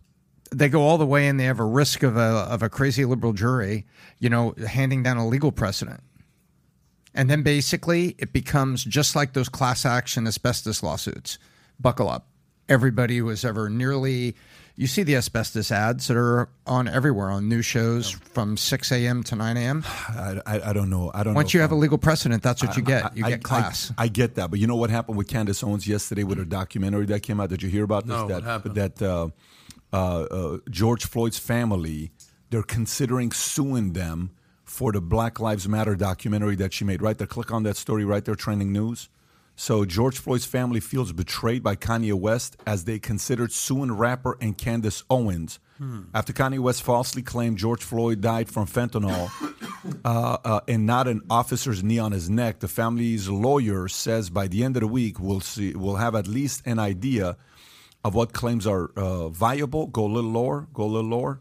So now, uh, an attorney for the family, kind of 46 year old uh, attorney Lee Merritt confirms to Rolling Stone that the Floyd family is considering pursuing a legal case against a rapper and say that he is also looking into whether ultra right wing pundit Candace Owens could be held liable as well, since West has plucked a debunked claim over her new Daily Wire pr- uh, produced documentary, The Greatest Lie Ever Sold. This is the whole BLM thing. And while Merritt acknowledges that there's no real grounds to pursue the defamation claim on behalf of the deceased person, he says he, the near $1 billion judgment that Sandy Hook parents, there you go, bingo, that Sandy Hook parents won against InfoWars, Alex Jones, spreading conspiracy theories, to- press, presents a possible pathway for legal recourse. but not a not a decision precedent. I, I understand that, but but Tom, 965, 73 million. This could be the new thing that people are going to see this and Well, say, I- look, I agree. Go there and just get a settlement. They will most likely settle with you because they don't want to drag anything out. Um, I doubt Daily Wire has the kind of uh, legal liability insurance that Remington has. Well, yeah. and I also doubt, or you said you hope. I doubt because the, the remember the insurance. No way they is, don't have that. The insurance is always the pocket yeah. you go after. Well, and let's not forget that George Floyd had enough fentanyl in his system to kill a horse. So they don't have a case here. He, he did he did have enough. It, it, it, there were two different autopsies done on George Floyd. One of which said he died of a drug overdose. The second one said he died of a knee on the neck. And let's not forget there was a nine minute tape of the knee on the neck. There was nine minutes before that of George Floyd walking around. You could tell he was under the influence of drugs. You could tell all these things. So this uh, these are this is not an apples to apples comparison. D- Daily Wire could actually make a case here. I, I doubt they would lose this but, lawsuit. But but yeah, or, or settle. I understand what you're saying. So I but understand. Jones provides the precedent for them to go all, after. All I'm saying is people are looking at this and they're like, "Oh my God, let me go get some money. There's free money there. Let me there's, let me go sue I this agree. guy. Let me go sue this guy." I agree. This is becoming, you know, a for for folks who. I remember one time I was at an event. George Will was speaking, and George Will. This is at Miramar Hotel Santa Monica, 2000, and uh, I'll give you the date, exact date, March 20 something of 2009 and he gets up and he says, "Do you know why these hook, you know, fishing hook companies, you know how they sell the hook and why they have to put a warning sign on it now?" Because a parent sued one of the companies saying you didn't put a sign under saying you shouldn't swallow. My kid swallowed it and it hurt his belly, so they sued the company. he says, Do you know why so many parks in America are being shut down? Because lawyers go sit there and watch a kid fall and break their hands and they're suing the city and they're getting money out of it because cities are settling so they're saying, hey, get rid of the parks. We're getting too many of these losses, so kids are now obesity is going higher. These types of lawyers many times ruin a, a, a lot of different good things. So you, you have to know, like going back to the same thing with McDonald's hot coffee case. I uh, I'm not comfortable with this, man. I'm not comfortable with this. I think a lot of people are just sue happy and they're litigious and they're going to look at going after a lot of different people. And many are going to settle because they have the pockets. But Alex Jones does not have 965 million. So I got, I got a point on this. So in my ordeal, I had some media, some publications in my book that ran not only, you know, we we hate Stuart Scheller or their opinions, but like factually untrue things, right? And so I actually looked into a defamation suit, and I was told that it would be very hard to prove because I was considered a public figure. And so once I make the videos and I'm a public figure, I go into a different class of legality. So when you think of Sandmann, that, that kid with the Trump hat, or you think of uh, Kyle Rittenhouse, they're private citizens. So when they sue these people, it's different than if Stuart Scheller were to sue them. And the, the lawsuit, I've talked to three different lawyers. The lawsuit, all three of them brought up was Sarah Palin suing some newspaper. I can't remember if it was the New York Times or the Wall Street Journal, but she sued them because that paper alleged that she had something to do with the school shooting, and she lost because she was considered a public figure. And so when you're talking about the New these, York Times, yep. So when you're that that case right there set a lot of precedent that like if someone named Stuart Scheller has a YouTube video and it gets a million views, and then newspapers run factually untrue things, the lawyer's advice to me is you're probably not going to win because you're a public figure. Go look at Sarah Palin. And so you got to kind of differentiate the cases here. Sandy Hook parents are considered individual people. They're not considered public figures, whereas Alex Jones is a public figure. So Alex Jones going to sue someone because he got his feelings hurt, it would be a different level of legality that he would have to get. Now, where I don't know where it stands, George Floyd you know, is he a public figure or is his family a public figure? I don't know the answer to that question, but there is a, a delineation there. There's also the media's given the uh, uh, the malice defense. You know, if there's absence of malice, hey, we don't we don't hate Lieutenant former Lieutenant Colonel Stuart Scheller. We were just reporting the news. Yeah. And the best facts to the best of our ability, that was the news of the day, and we were reporting it. And so that's referred to as the absence of malice defense. I mean, they, they compared me You're to Hitler in one of the, and you know, I served my country for 17 years. I mean, some of the stuff they said, they. And, and that's where the malice line crosses. So if, when you make metaphors that are inflammatory versus just reporting it, and then they hide behind, well, you're a public figure. That's right. But there is a line, there is a line there that they can't cross even the media can't cross. Even the media can't cross. What happened the last six years with what a lot of these platforms well, and media companies did well, talking about?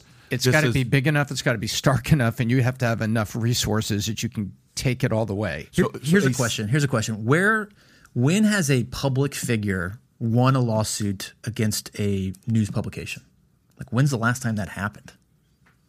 I can't even think of one, right? And so uh, maybe maybe a viewer can in the comment section drop that, but I, I would like to know because quite honestly, the media has it doesn't necessarily always report uh, misinformation. Sometimes they just report the information that they want.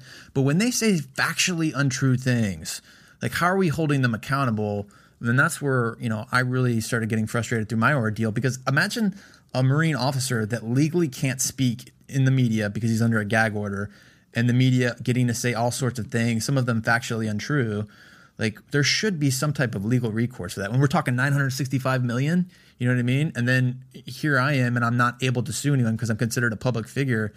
Seems weird. The, you say the last time that a public figure won won a lawsuit against a news publication. The First thing that comes to mind is that whole Gawker, Peter Thiel, Hulk Hogan, whatever that whole thing was. Didn't I don't even isn't that, remember a, that. I wasn't remember. that a thing? Yep, and um, it, it, wasn't a lawsuit, but um, the Bush administration took Dan Rather to the mat, and he got fired. Yeah. The president, I think, has a little You bit more power, though. I don't know if that's a great analogy. No, no, correct, correct. But the point is, it's ra- it happens, but it's rare. And if a news media organization just says, "Well, we're just reporting the news," then they are completely unassailable. I mean, you're not going to be able to, to to to knock that over, you know. But when you've got what Gawker did with Hogan, if you're willing to go long enough and pay for it, you can you can go get it done. But it's rare and it's hard. I don't know. This this this is um, this is uh, it's going to be uh, the the ripple effects of this to see who's going to sue who next will be very very interesting to see. I mean, look how quickly they say they're going after Kanye and uh, Candace Owens because of uh, what happened here with Alex Jones. You're going to see a lot more of these, but you're also going to see Rittenhouse going after, you know, a Whoopi. What Whoopi said. You're going to see a lot of it on both sides. And uh, just like the Me Too movement when it first came out, everybody was going after everybody. Eventually, everybody said, "Guys, listen, listen. Like, I got you. Not everything is this."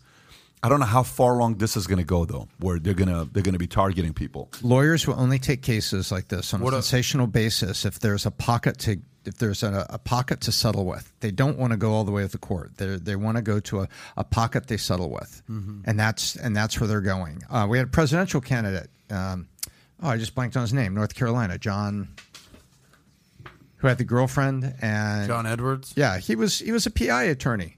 That's what he did before he got into politics. He was a hmm. PI attorney, and he he he talked about it. What was it? The Esquire interview. He said, "Listen, it's there. It's got to be insurance.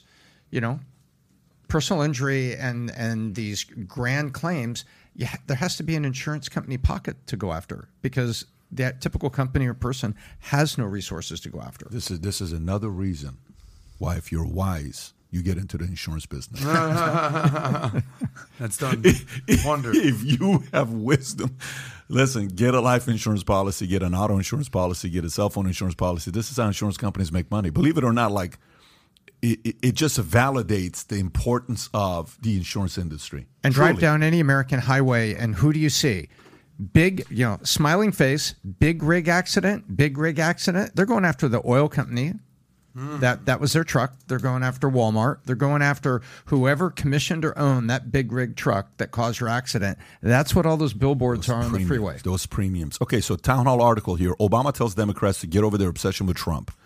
The thing that I, I, I think sometimes we seem to make a mistake on is his behavior can be so outrageous, and now folks who try to copy him and his outrageous behavior are getting a lot of attention, Obama said, referring to MAGA supporters. And so we join that game and we spent enormous amount of time and energy, resources pointing out the lately the latest crazy thing that he said or how rude or mean of these Republican candidates behaved.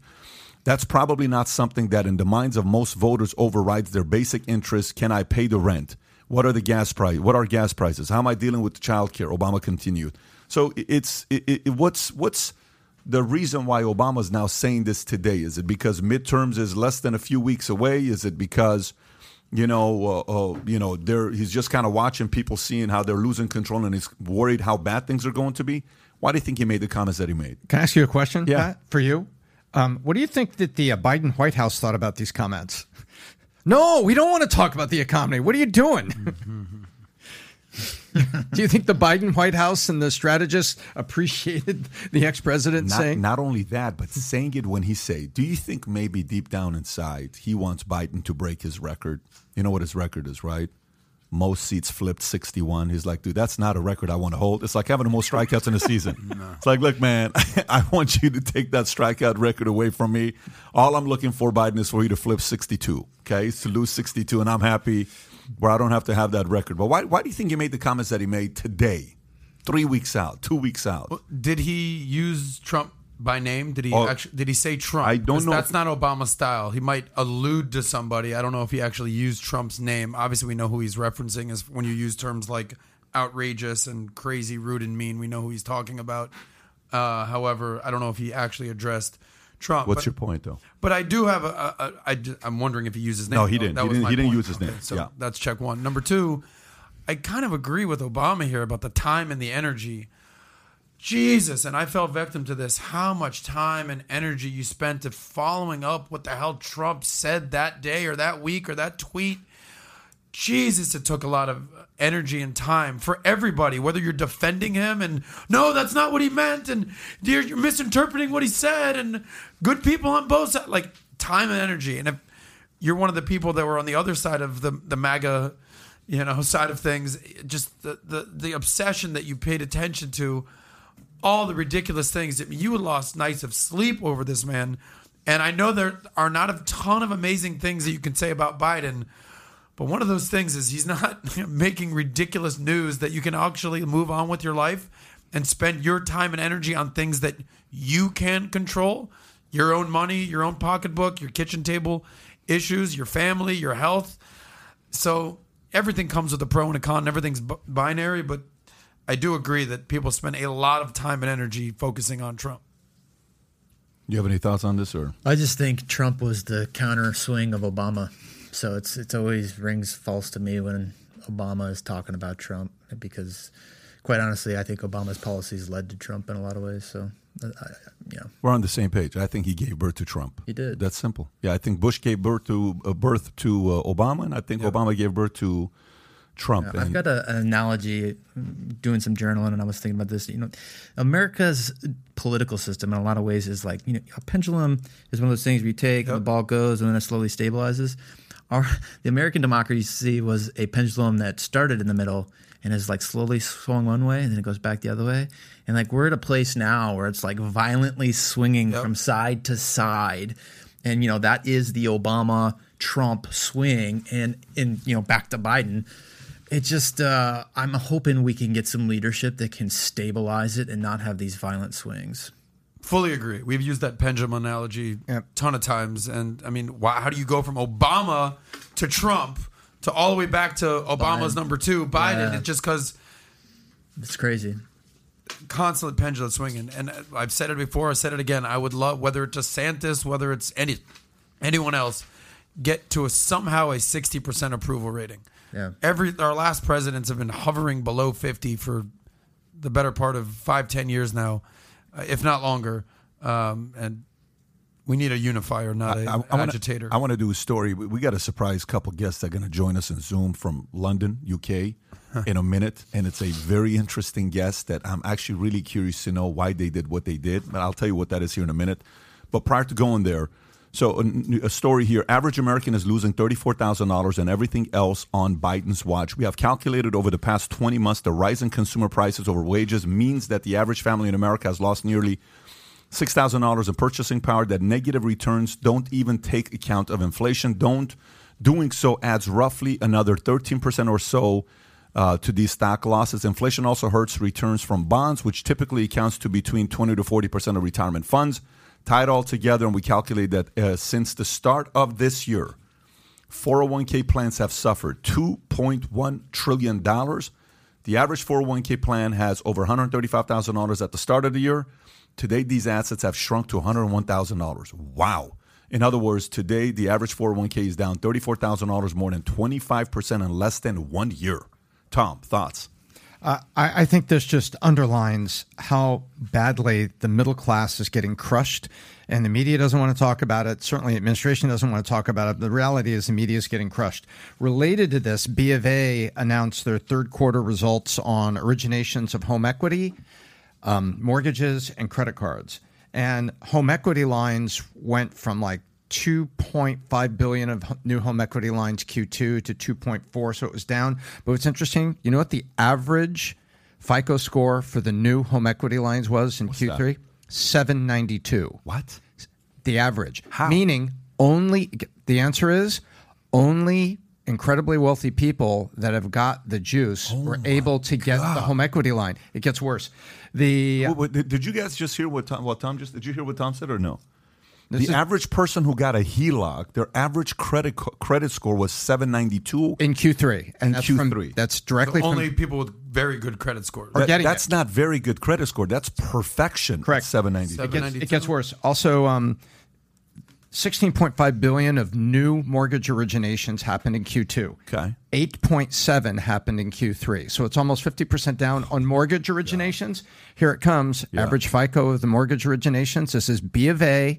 I double checked it. B of A announces 768 was the new mortgages in Q3. So the only people buying our house are people that are way up and able to afford it. So I, I think you take those two pieces of information that only the people with juice are able to get HELOCs and new loans, and you take a look at all this, the middle class is getting crushed. And if you just look far enough, you're seeing the true depth of it. People aren't buying new houses, are not able to, to get HELOCs, and now they've lost all this power and they've also lost their retirement. Middle class are getting crushed so badly. The true um, scope of it is not really apparent. I don't know. I think this article is a little disingenuous, and I'll tell you why. Um, because I have a 401k, all right, and you know I'm 41 years old. I'm not retiring anytime soon. So let's say I have a half a million dollars in my 401k right now, and it goes down from 500,000 to 400,000. Doesn't fucking matter. I'm not touching my 401k until I'm 70 years old anyway. So it's almost irrelevant. It's like, who cares? However, who it does affect, so this is why I'm saying it's a little disingenuous, are seniors. We've heard recent stories about seniors or people that were going to retire now have to extend uh, their their career for another three to five years. They have to plan on that. Uh, and then furthermore, we're seeing further stories that Social Security benefits are now being extended, what, 8.2% more than normal. Right. So retirees, if they don't have a better plan in place, then they're the ones who are going to suffer. You know, the article specifically highlights the bond market. You know, it's no secret that when you're young, you should have, you know, 80% in stocks, 20% in bonds, or um, as you age, 60% in stocks, 40% in bonds. But if, if you're 75 years old and you don't have 80% of your portfolio in bonds, what are you doing anyway? Here's so, the challenge, though. Go ahead. The challenge with longer. that is, you know, I, I, as a person who was a financial advisor for 20 plus years, you know, 20 years, give or take, Series 7, 66, 31, 26, you take all this stuff. I've sold, I can sell futures, commodities, bonds, stocks, stocks, you know, options, put, call, annuities, life, all that stuff. I cannot tell you how many companies who people have their 401ks with, how few times the average 401k holder sits down to readjust and reallocate where their monies are at. Yeah. If I if, if the average matter of fact, if if the person's listening right now and you have a 401k with a company, okay? When is the last time the 401k specialist of your company came in, sat down with you to tell you to reallocate it based on your age, where you're at with the current economy? When's the last time that happened? You know how often that happens? It rarely happens, and if it happens, it's less than one percent at a time. So, Yeah. it, the average person is just sitting there saying, "Man, like here's what happened the other day. Somebody's got money in their 401k, pretty well known person's like, hey Pat, man, I haven't looked at my 401k for a while. Can you just take a look at it? Like, this is a person that's made real money. And I'm like, when's the last time you looked at it? Not in a long time. I'm like, seriously, yeah, and they're not young, How old are they? Late 50s, early 60s. Yeah, that, they should be paying close attention to it. but but it's not that they should be. You know, it's the same story with most people should get uh, annual physicals done. Most Yeah. people should get their teeth checked out. Most people, what most of us should do and what we do are two different things. Most boomers are not sitting there reallocating their 401ks on time. Most people reallocated too late and they're gonna hit the you know they're gonna they're gonna pay the price for it. So even though you're right, Yeah. for a guy like you, like dude, I'm not retiring for another 25 years. You know, maybe you'll retire in three years because your style's different. But for the average person in their late 30s, early 40s, Yeah. is going to go for a while. You know, people in their mid 50s, late 50s, early 60s, they're not sitting there reallocating their retirement. well, I'll- they're being they're being hit by it. I'll add to that because we talked about the benefits of being in the insurance industry. We've all been in it, and um, the the the number one thing how I made all my money how is the concept of this annual review or a policy review. Yep. Hey, Yep. I mean, you talked about a physical. Yep. Hey, go to the doctor once a year. Go to the dentist once a year. Just go get an annual review. The whole concept is you do it because you you're have a- ins- if you have insurance Yeah. or if you have a 401k, get an annual review. Yeah. See what's going on. Yeah. And some advisor is going to tell you, Yeah. bro, you're 65 years old. You you're 75% in stocks. Your asset allocation is out of whack. You got to change that. It's just an annual review. But, a lot of people don't even know about that concept. But you're a good agent, though, that you're doing annual reviews. Correct. Most advisors, 401k companies, most of them are not They good sell it, they agents. set it, sell it and they never Yes, come correct. back. A great agent who keeps getting referrals, they keep doing annual reviews. The client's not going to do an annual. But is that review. on the agent or is that on the client? Because we we talk about personal responsibility. I'm going to say both. I'm going to. You're making your commission. Do your job. You're Mm-hmm. making your. The dentist sends me the card and says your cleaning is in three months. True. Do you know how often I wake up in the morning thinking about cleaning my teeth? Like when's the last time you woke up saying, ah, you know what? Yeah, my teeth Uh-huh. cleaning is in three months. I'm counting it down 90 days, 89 days. Nobody freaking sits. there. Somebody sends you that reminder, so I'm going to go to the doctor. So, okay, anyways, I want to give a quick shout out to our sponsors. Before we do so, I want to tell you two stories we're going to go through right after this. So stick around. We're going to talk about Kanye West, how he just bought Parler, and we're going to talk about what Bloomberg yesterday said that we're 100% chance of going into recession next year. They didn't say 99.9 to leave a little bit out. They said 100%. And I have a prediction on when I think they're going to announce recession. But let's get into our sponsor first. Do you know the fastest growing crime in America today is? It's identity theft. And there's a new victim every 14 seconds. Last year in 2021, 50 plus billion dollars was lost simply due to identity theft. For the first time in the history of America, cybercrime in US exceeds robbery. This is the first time ever that this has happened where cybercrime is at the top. And uh, for many of us, you know, we looked at a lot of different people on who uh, uh, uh, have as the sponsor on this. Aura monitors the dark web for your emails, passport, social security numbers, and sets alert right away fast to your phone and email. When it comes to fraud, every second matters. Connect your credit card and bank accounts and get notified of changes up to four times faster than the Aura competitors. Their VPN allows you to stay anonymous online by keeping your browsing history and personal information safe and encrypted, and their antivirus software blocks malware and viruses before they infect your devices. For some of you who are not familiar with Aura and haven't taken advantage of it yet, on, on the dark web, many of you may have your passwords on the dark web and you don't even know it. They do a test to see if your passwords are on the dark web. One of our guys here who went out there and actually tested it, 44 of his passwords were on the dark web where the average person can go find it. If you're sitting there, again, the whole conversation today we talked about was around insurance, insurance, insurance. Aura is a form of an insurance. Protect yourself and your assets uh, and your uh, security from America's fastest growing crime. Try Aura for free for two weeks and see if any of you or your personal or your family's personal information has been compromised. You can try it a free trial for 14 days at aura.com forward slash PBD. Aura, A U R A dot com forward slash PBD. Patrick Bet-David, once again, aura.com forward slash PBD. Let's put the link below in the chat as well as in the description. Having said that, Kanye West hmm. to buy right wing social media platform Parler. Owner says this is an insider story. Okay. And this was all over social yesterday. Kanye West has entered into a deal to buy Parler, a right wing social media service that bills itself as a free speech platform. Its owner said Monday. Parlement Technologies announced the news saying that the deal would help create an uncancelable uh, uh, ecosystem where all voices are welcome. West said, in a world where conservative opinions are considered to be controversial, we have to make sure we have the right to freely express ourselves. Parlement Technology CEO George Farmer said that the company would be honored to help him achieve his goals. West has recently locked out of his Twitter account after he posted saying that he would go DEFCON 3 on Jewish people. Tom, when you heard this news, what's the first thing you thought about? Um, well, Kanye needs a megaphone, and no one's given him one, so he's going to go buy one for himself. But I think he also does believe in. He says, "Hey, you know, you shouldn't be shut down for free speech, even though some of the things you've said is like Kanye. There's free speech, and then there's just crazy, dumb comments that just are just way over the top. But I think he's going out there trying to establish a megaphone so that people could be there. Um, people have to remember what took Parler down wasn't. Um, what took Parler down was a denial of um, access to infrastructure.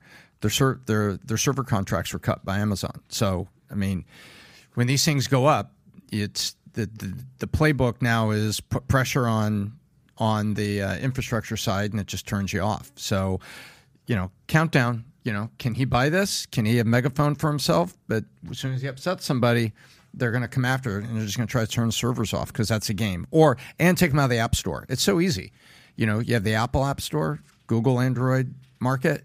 Those two and infrastructure are off the air. Does anybody know who owns Parler? Like who George Farmer is? Do you know who he is? He's Candace Owens' husband. Ah, Just so you He, know. he owns what? he's the he's the guy that that's makes a lot CEO more of sense now. Parler. Yeah, Ah, yeah. I mean, just like if you want to connect the dots. yeah. That's Candace Owens' husband right there. What do you think about this? You think you think this is? I have uh, a lot of friends that are big fans of Kanye West, and so uh, you know exactly like Tom said. I think Kanye West does some dumb things, but he's an entrepreneur. Uh, he is smart, and I do appreciate someone that pushes back on systems where it may not be a popular opinion, and he seems to do that pretty regularly. So you know, some ways I, I sit back and say, you know, I, I just watched him do an interview with uh, Tucker Carlson. Uh, it was pretty good. You know, I, so he has moments where I think of like, uh, quite honestly, brilliance. But then he has other moments where it's just like, man, I'm left scratching my head. Guys, I'm so sorry, Pat. Guys, I apologize. I know you guys are talking about something Crazy. serious. Colonel, I'm a veteran too, so thanks for your service. I have a big announcement, and it's uh, Happy Birthday. You're so funny. to you. You're so funny. Happy birthday. Let's go, to PBD. you. Out of nowhere. Birthday, dear Pat. Happy birthday to Hey, babe. That's awesome. Craziness. Let's go. Birthday PBD. Dude, you came out of nowhere. You scared the crap Did out I of us, really? Thank you, guys. Yeah, absolutely. Let's go, baby. Holy moly. Tom, glitter sexy. Tom looks See, sexy uh, with glitter. Tom, what happened? Uh, hey, dude, the open end of the Make a bazooka Pat. toward the enemy. Pat, you gotta make a wish. Just Make a wish. Let's go, baby. You guys are awesome. was somebody pissed at Tom? Somebody was not happy with Tom. Thank you, babe. Uh, Love you, Tyler. there we go. Pat, take. So, can we leave that there? Yeah, it's fine. That's good. Thanks, guys. They're really sorry. This is for you guys afterwards. Okay, babe. Thank you. Vinny, you're crazy. He came in out That of time. out I'm of like, nowhere. did something actually happened. The timing I was, uh, It was like, you know. right in the middle of uh, us talking We're about. talking uh, Kanye. Yeah, Kanye. Pat, uh, I mean, are we are we still in birthday mode right now? you can, you can. What happened? They Oh, okay, just shut it. it. Yeah, that door. you- The average person shouldn't close that door. Well, Okay, go for it. How you doing? Well, let me just can I can I do one thing real Yeah. quick? I you know I played dumb. I didn't know today was your birthday, Okay. but I actually did know, and I oh, really? Adam's got a. I got I got PBD a gift right here. Okay, Okay. There's, there's going to be some humor in, involved. There's also going to be a, a nice. This is actually something you're very Yeah. good at. No, well, um, he, you know, listen, let me let me. I, I wrote something down, so let me get Oh this. up. wow, it's getting serious. Um, what I got as a gift is a down payment. Okay, you are now currently 44 years of Yeah. age. You know, I am currently 42. We have a bet or an agreement that if I get married by 44, I get married for free in your backyard. Save that money. I paid the whole thing. Okay. Uh, at the rate that I'm going right now, life's good. I, I don't see myself uh, Getting, getting married, Okay. and I'm probably going to have to buy you a suit. Sure. Because that's our end of the agreement. Yes. You never know what could happen. But uh, in the spirit of marriage and wife and kids, um, I, I, I did get you a down payment of Um, it's not the full suit, but there's some items in there that you can right. wear under the suit. Oh, you're Some- so some- amazing. I know you wear shirts Nice. under there. Yes. Some Calvin You're Klein like my shirt. dad. Th- You know, my dad Yes. bought me for my birthday this morning his underwear. Yeah, well, I, I- I was thinking about underwear. That'd be a little extreme. I don't think you're ready for that. I don't know if we're there yet.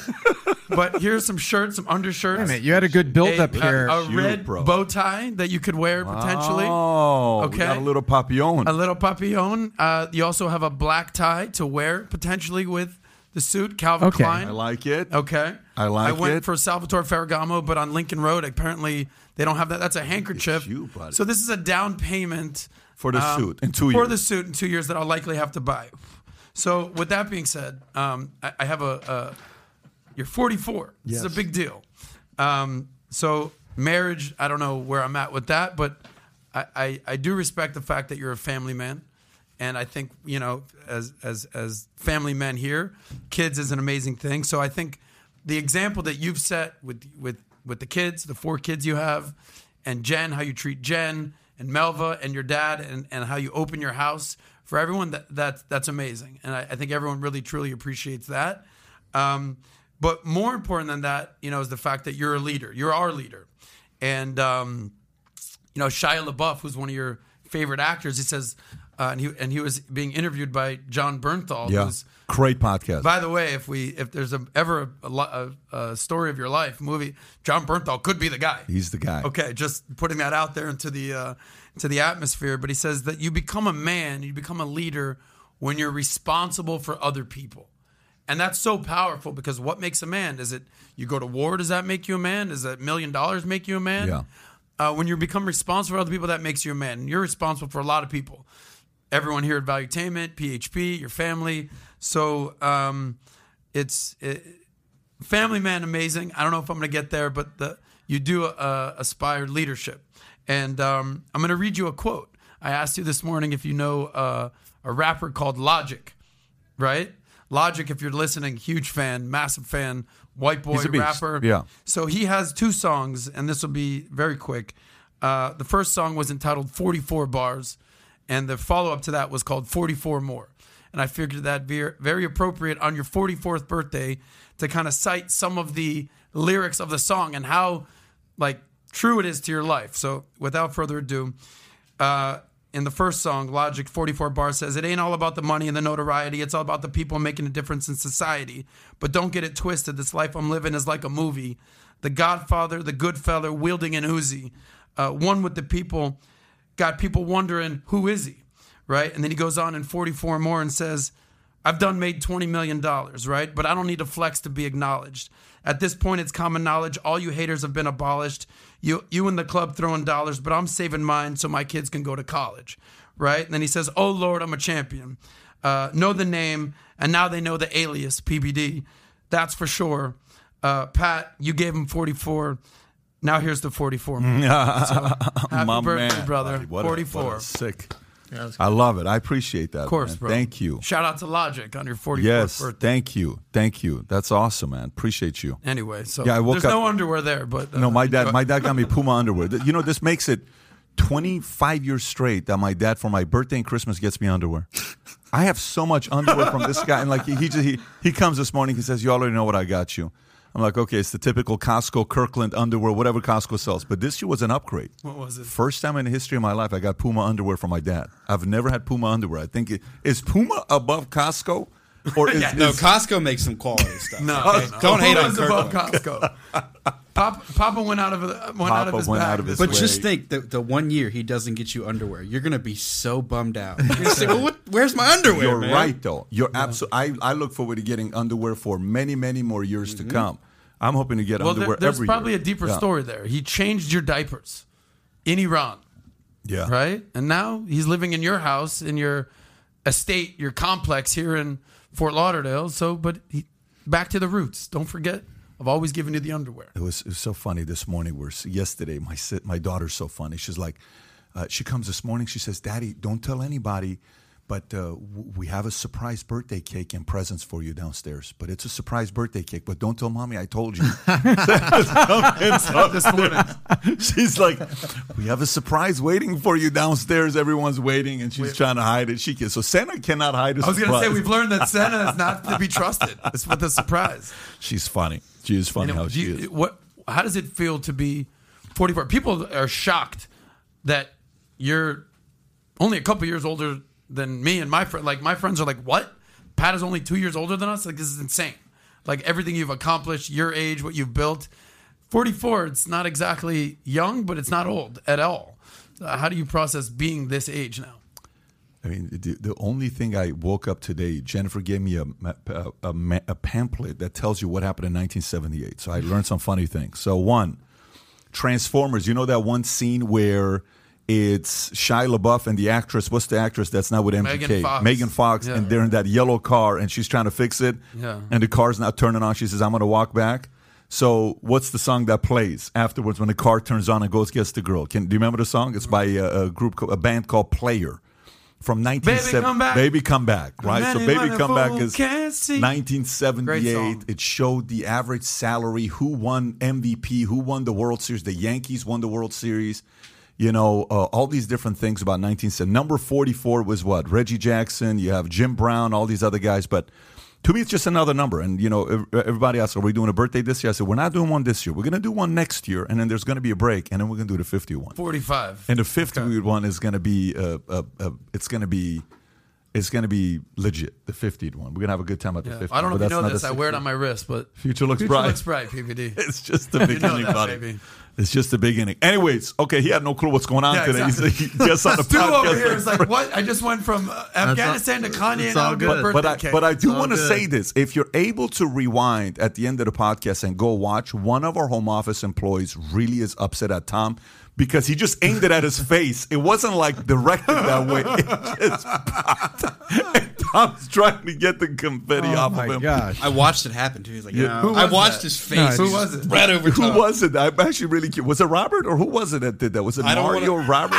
Who was it, Tom? no, I, I, I gotta go don't back know. and see Never, never attribute to malice that which can be adequately explained. Well, I don't know. Well. I was trying to give you an idea after what happened with Alex. I'm thinking like this is an opportunity for you to file for an No, HR. this is like one of those. This is like one of those Al Qaeda fail videos where they're the guy's holding the bazooka the wrong way when he does the test firing.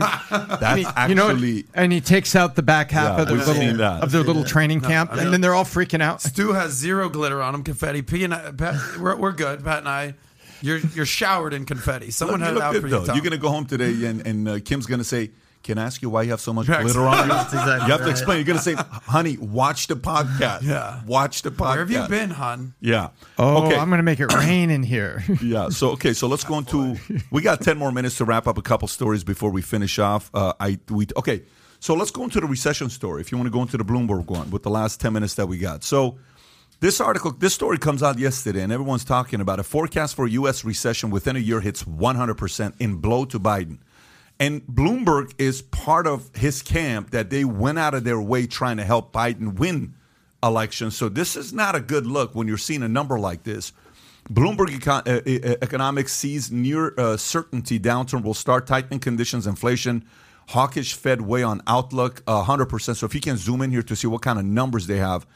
Uh, the latest uh, recession probability models by Bloomberg economists Anna Wong and Eliza Winger forecasts a high recession probability across all timeframes, with the 12-month estimate of a downturn by October 2023 hitting 100%, up from 65% from the for the comparable period in the previous update. Do they have any reasons how they came up with this model? Bloomberg surveys 40, uh, 42 economists predicts the probability next one about 50% earlier.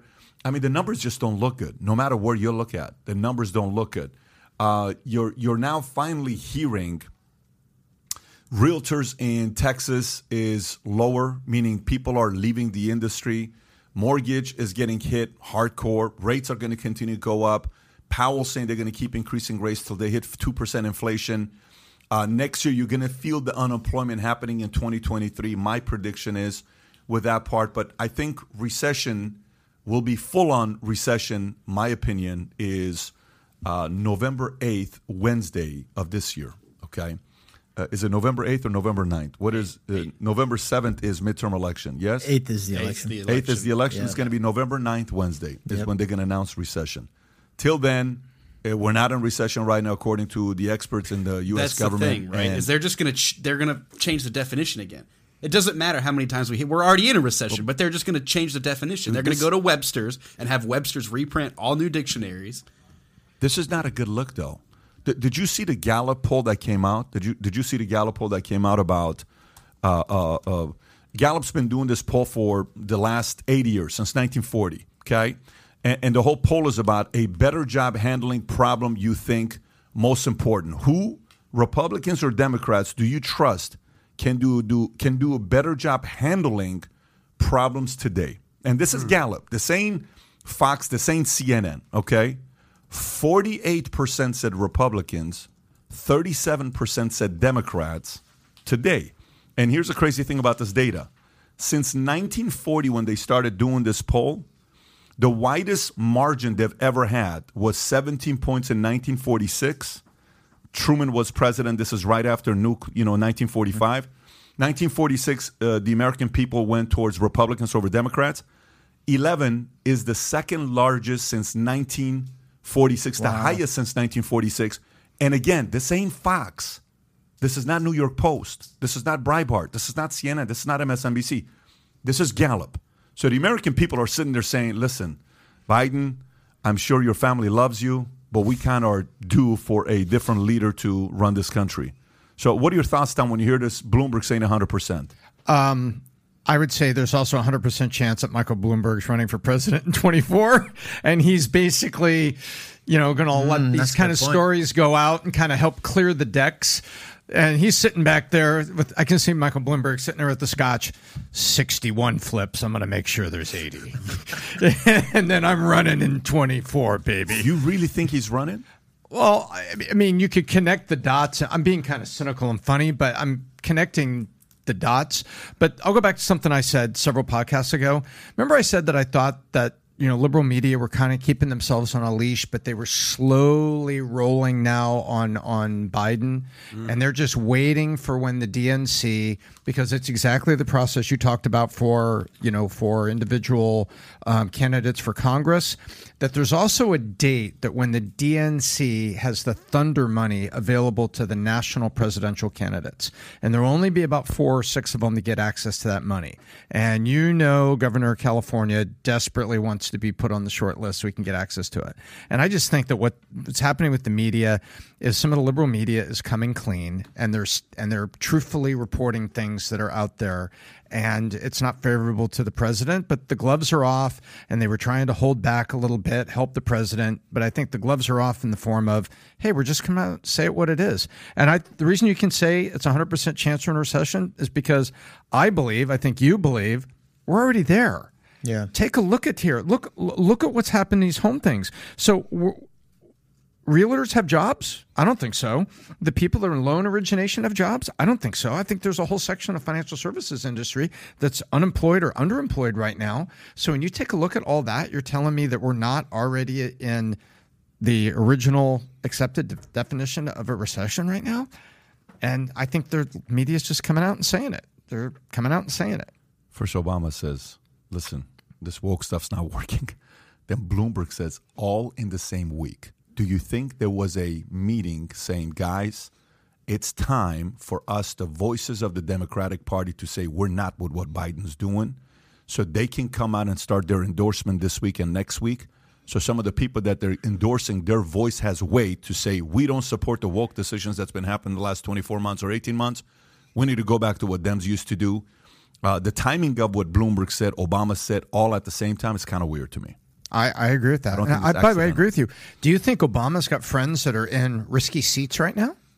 lot of 100%. Sure, he does. Hundred percent. How how ugly things going to be? Stu, how ugly things going to be on, on midterms?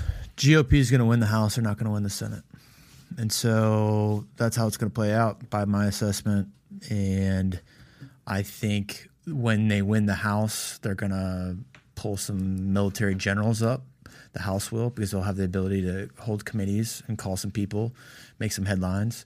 But ultimately, in terms of legislation, you know, you still got the president that can veto. Senate will still be a slim majority, if not almost a coin toss, when you add, you know, people that can vote against the party.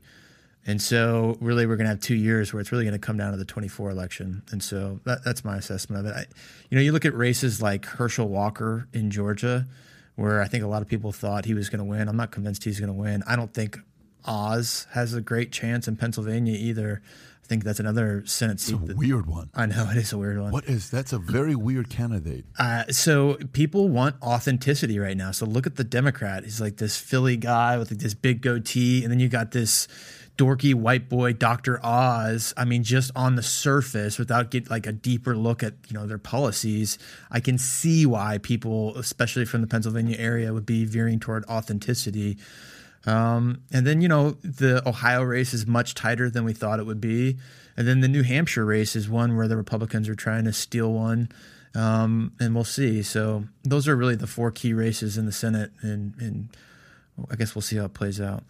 Ultimately, I think what you're saying is candidates matter, meaning like 100%. You know, Herschel Walker, you thought that you know that he'd have a chance, but Raphael Warnock looks he's going to win that same same as Oz.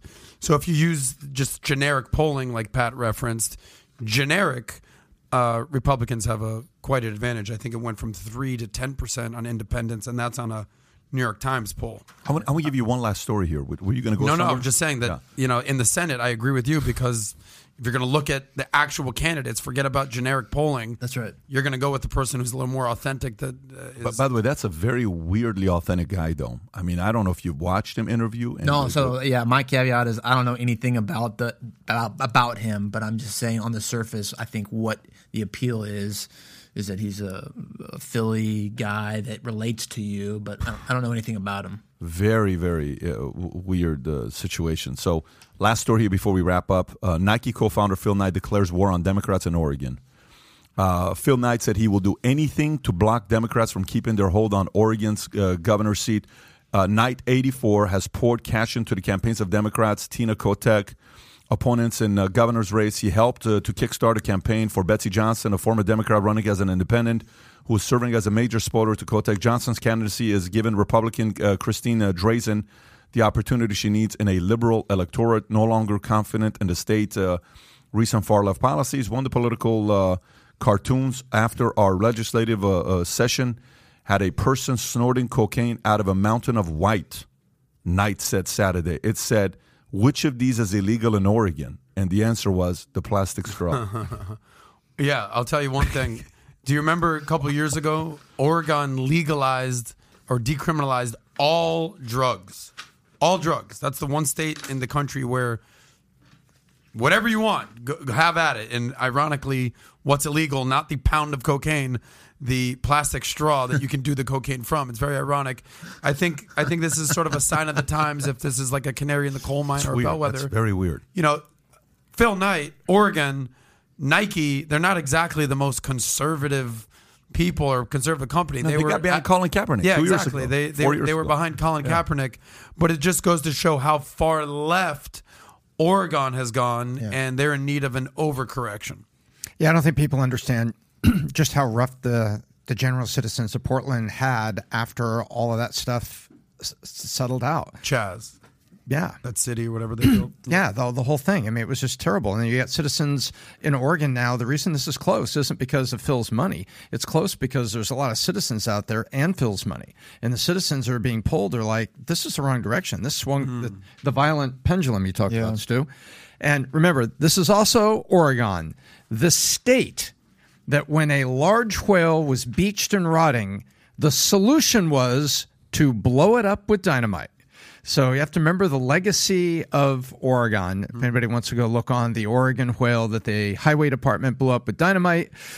And this is, ladies and gentlemen, this is your Oregon. You get what you vote for.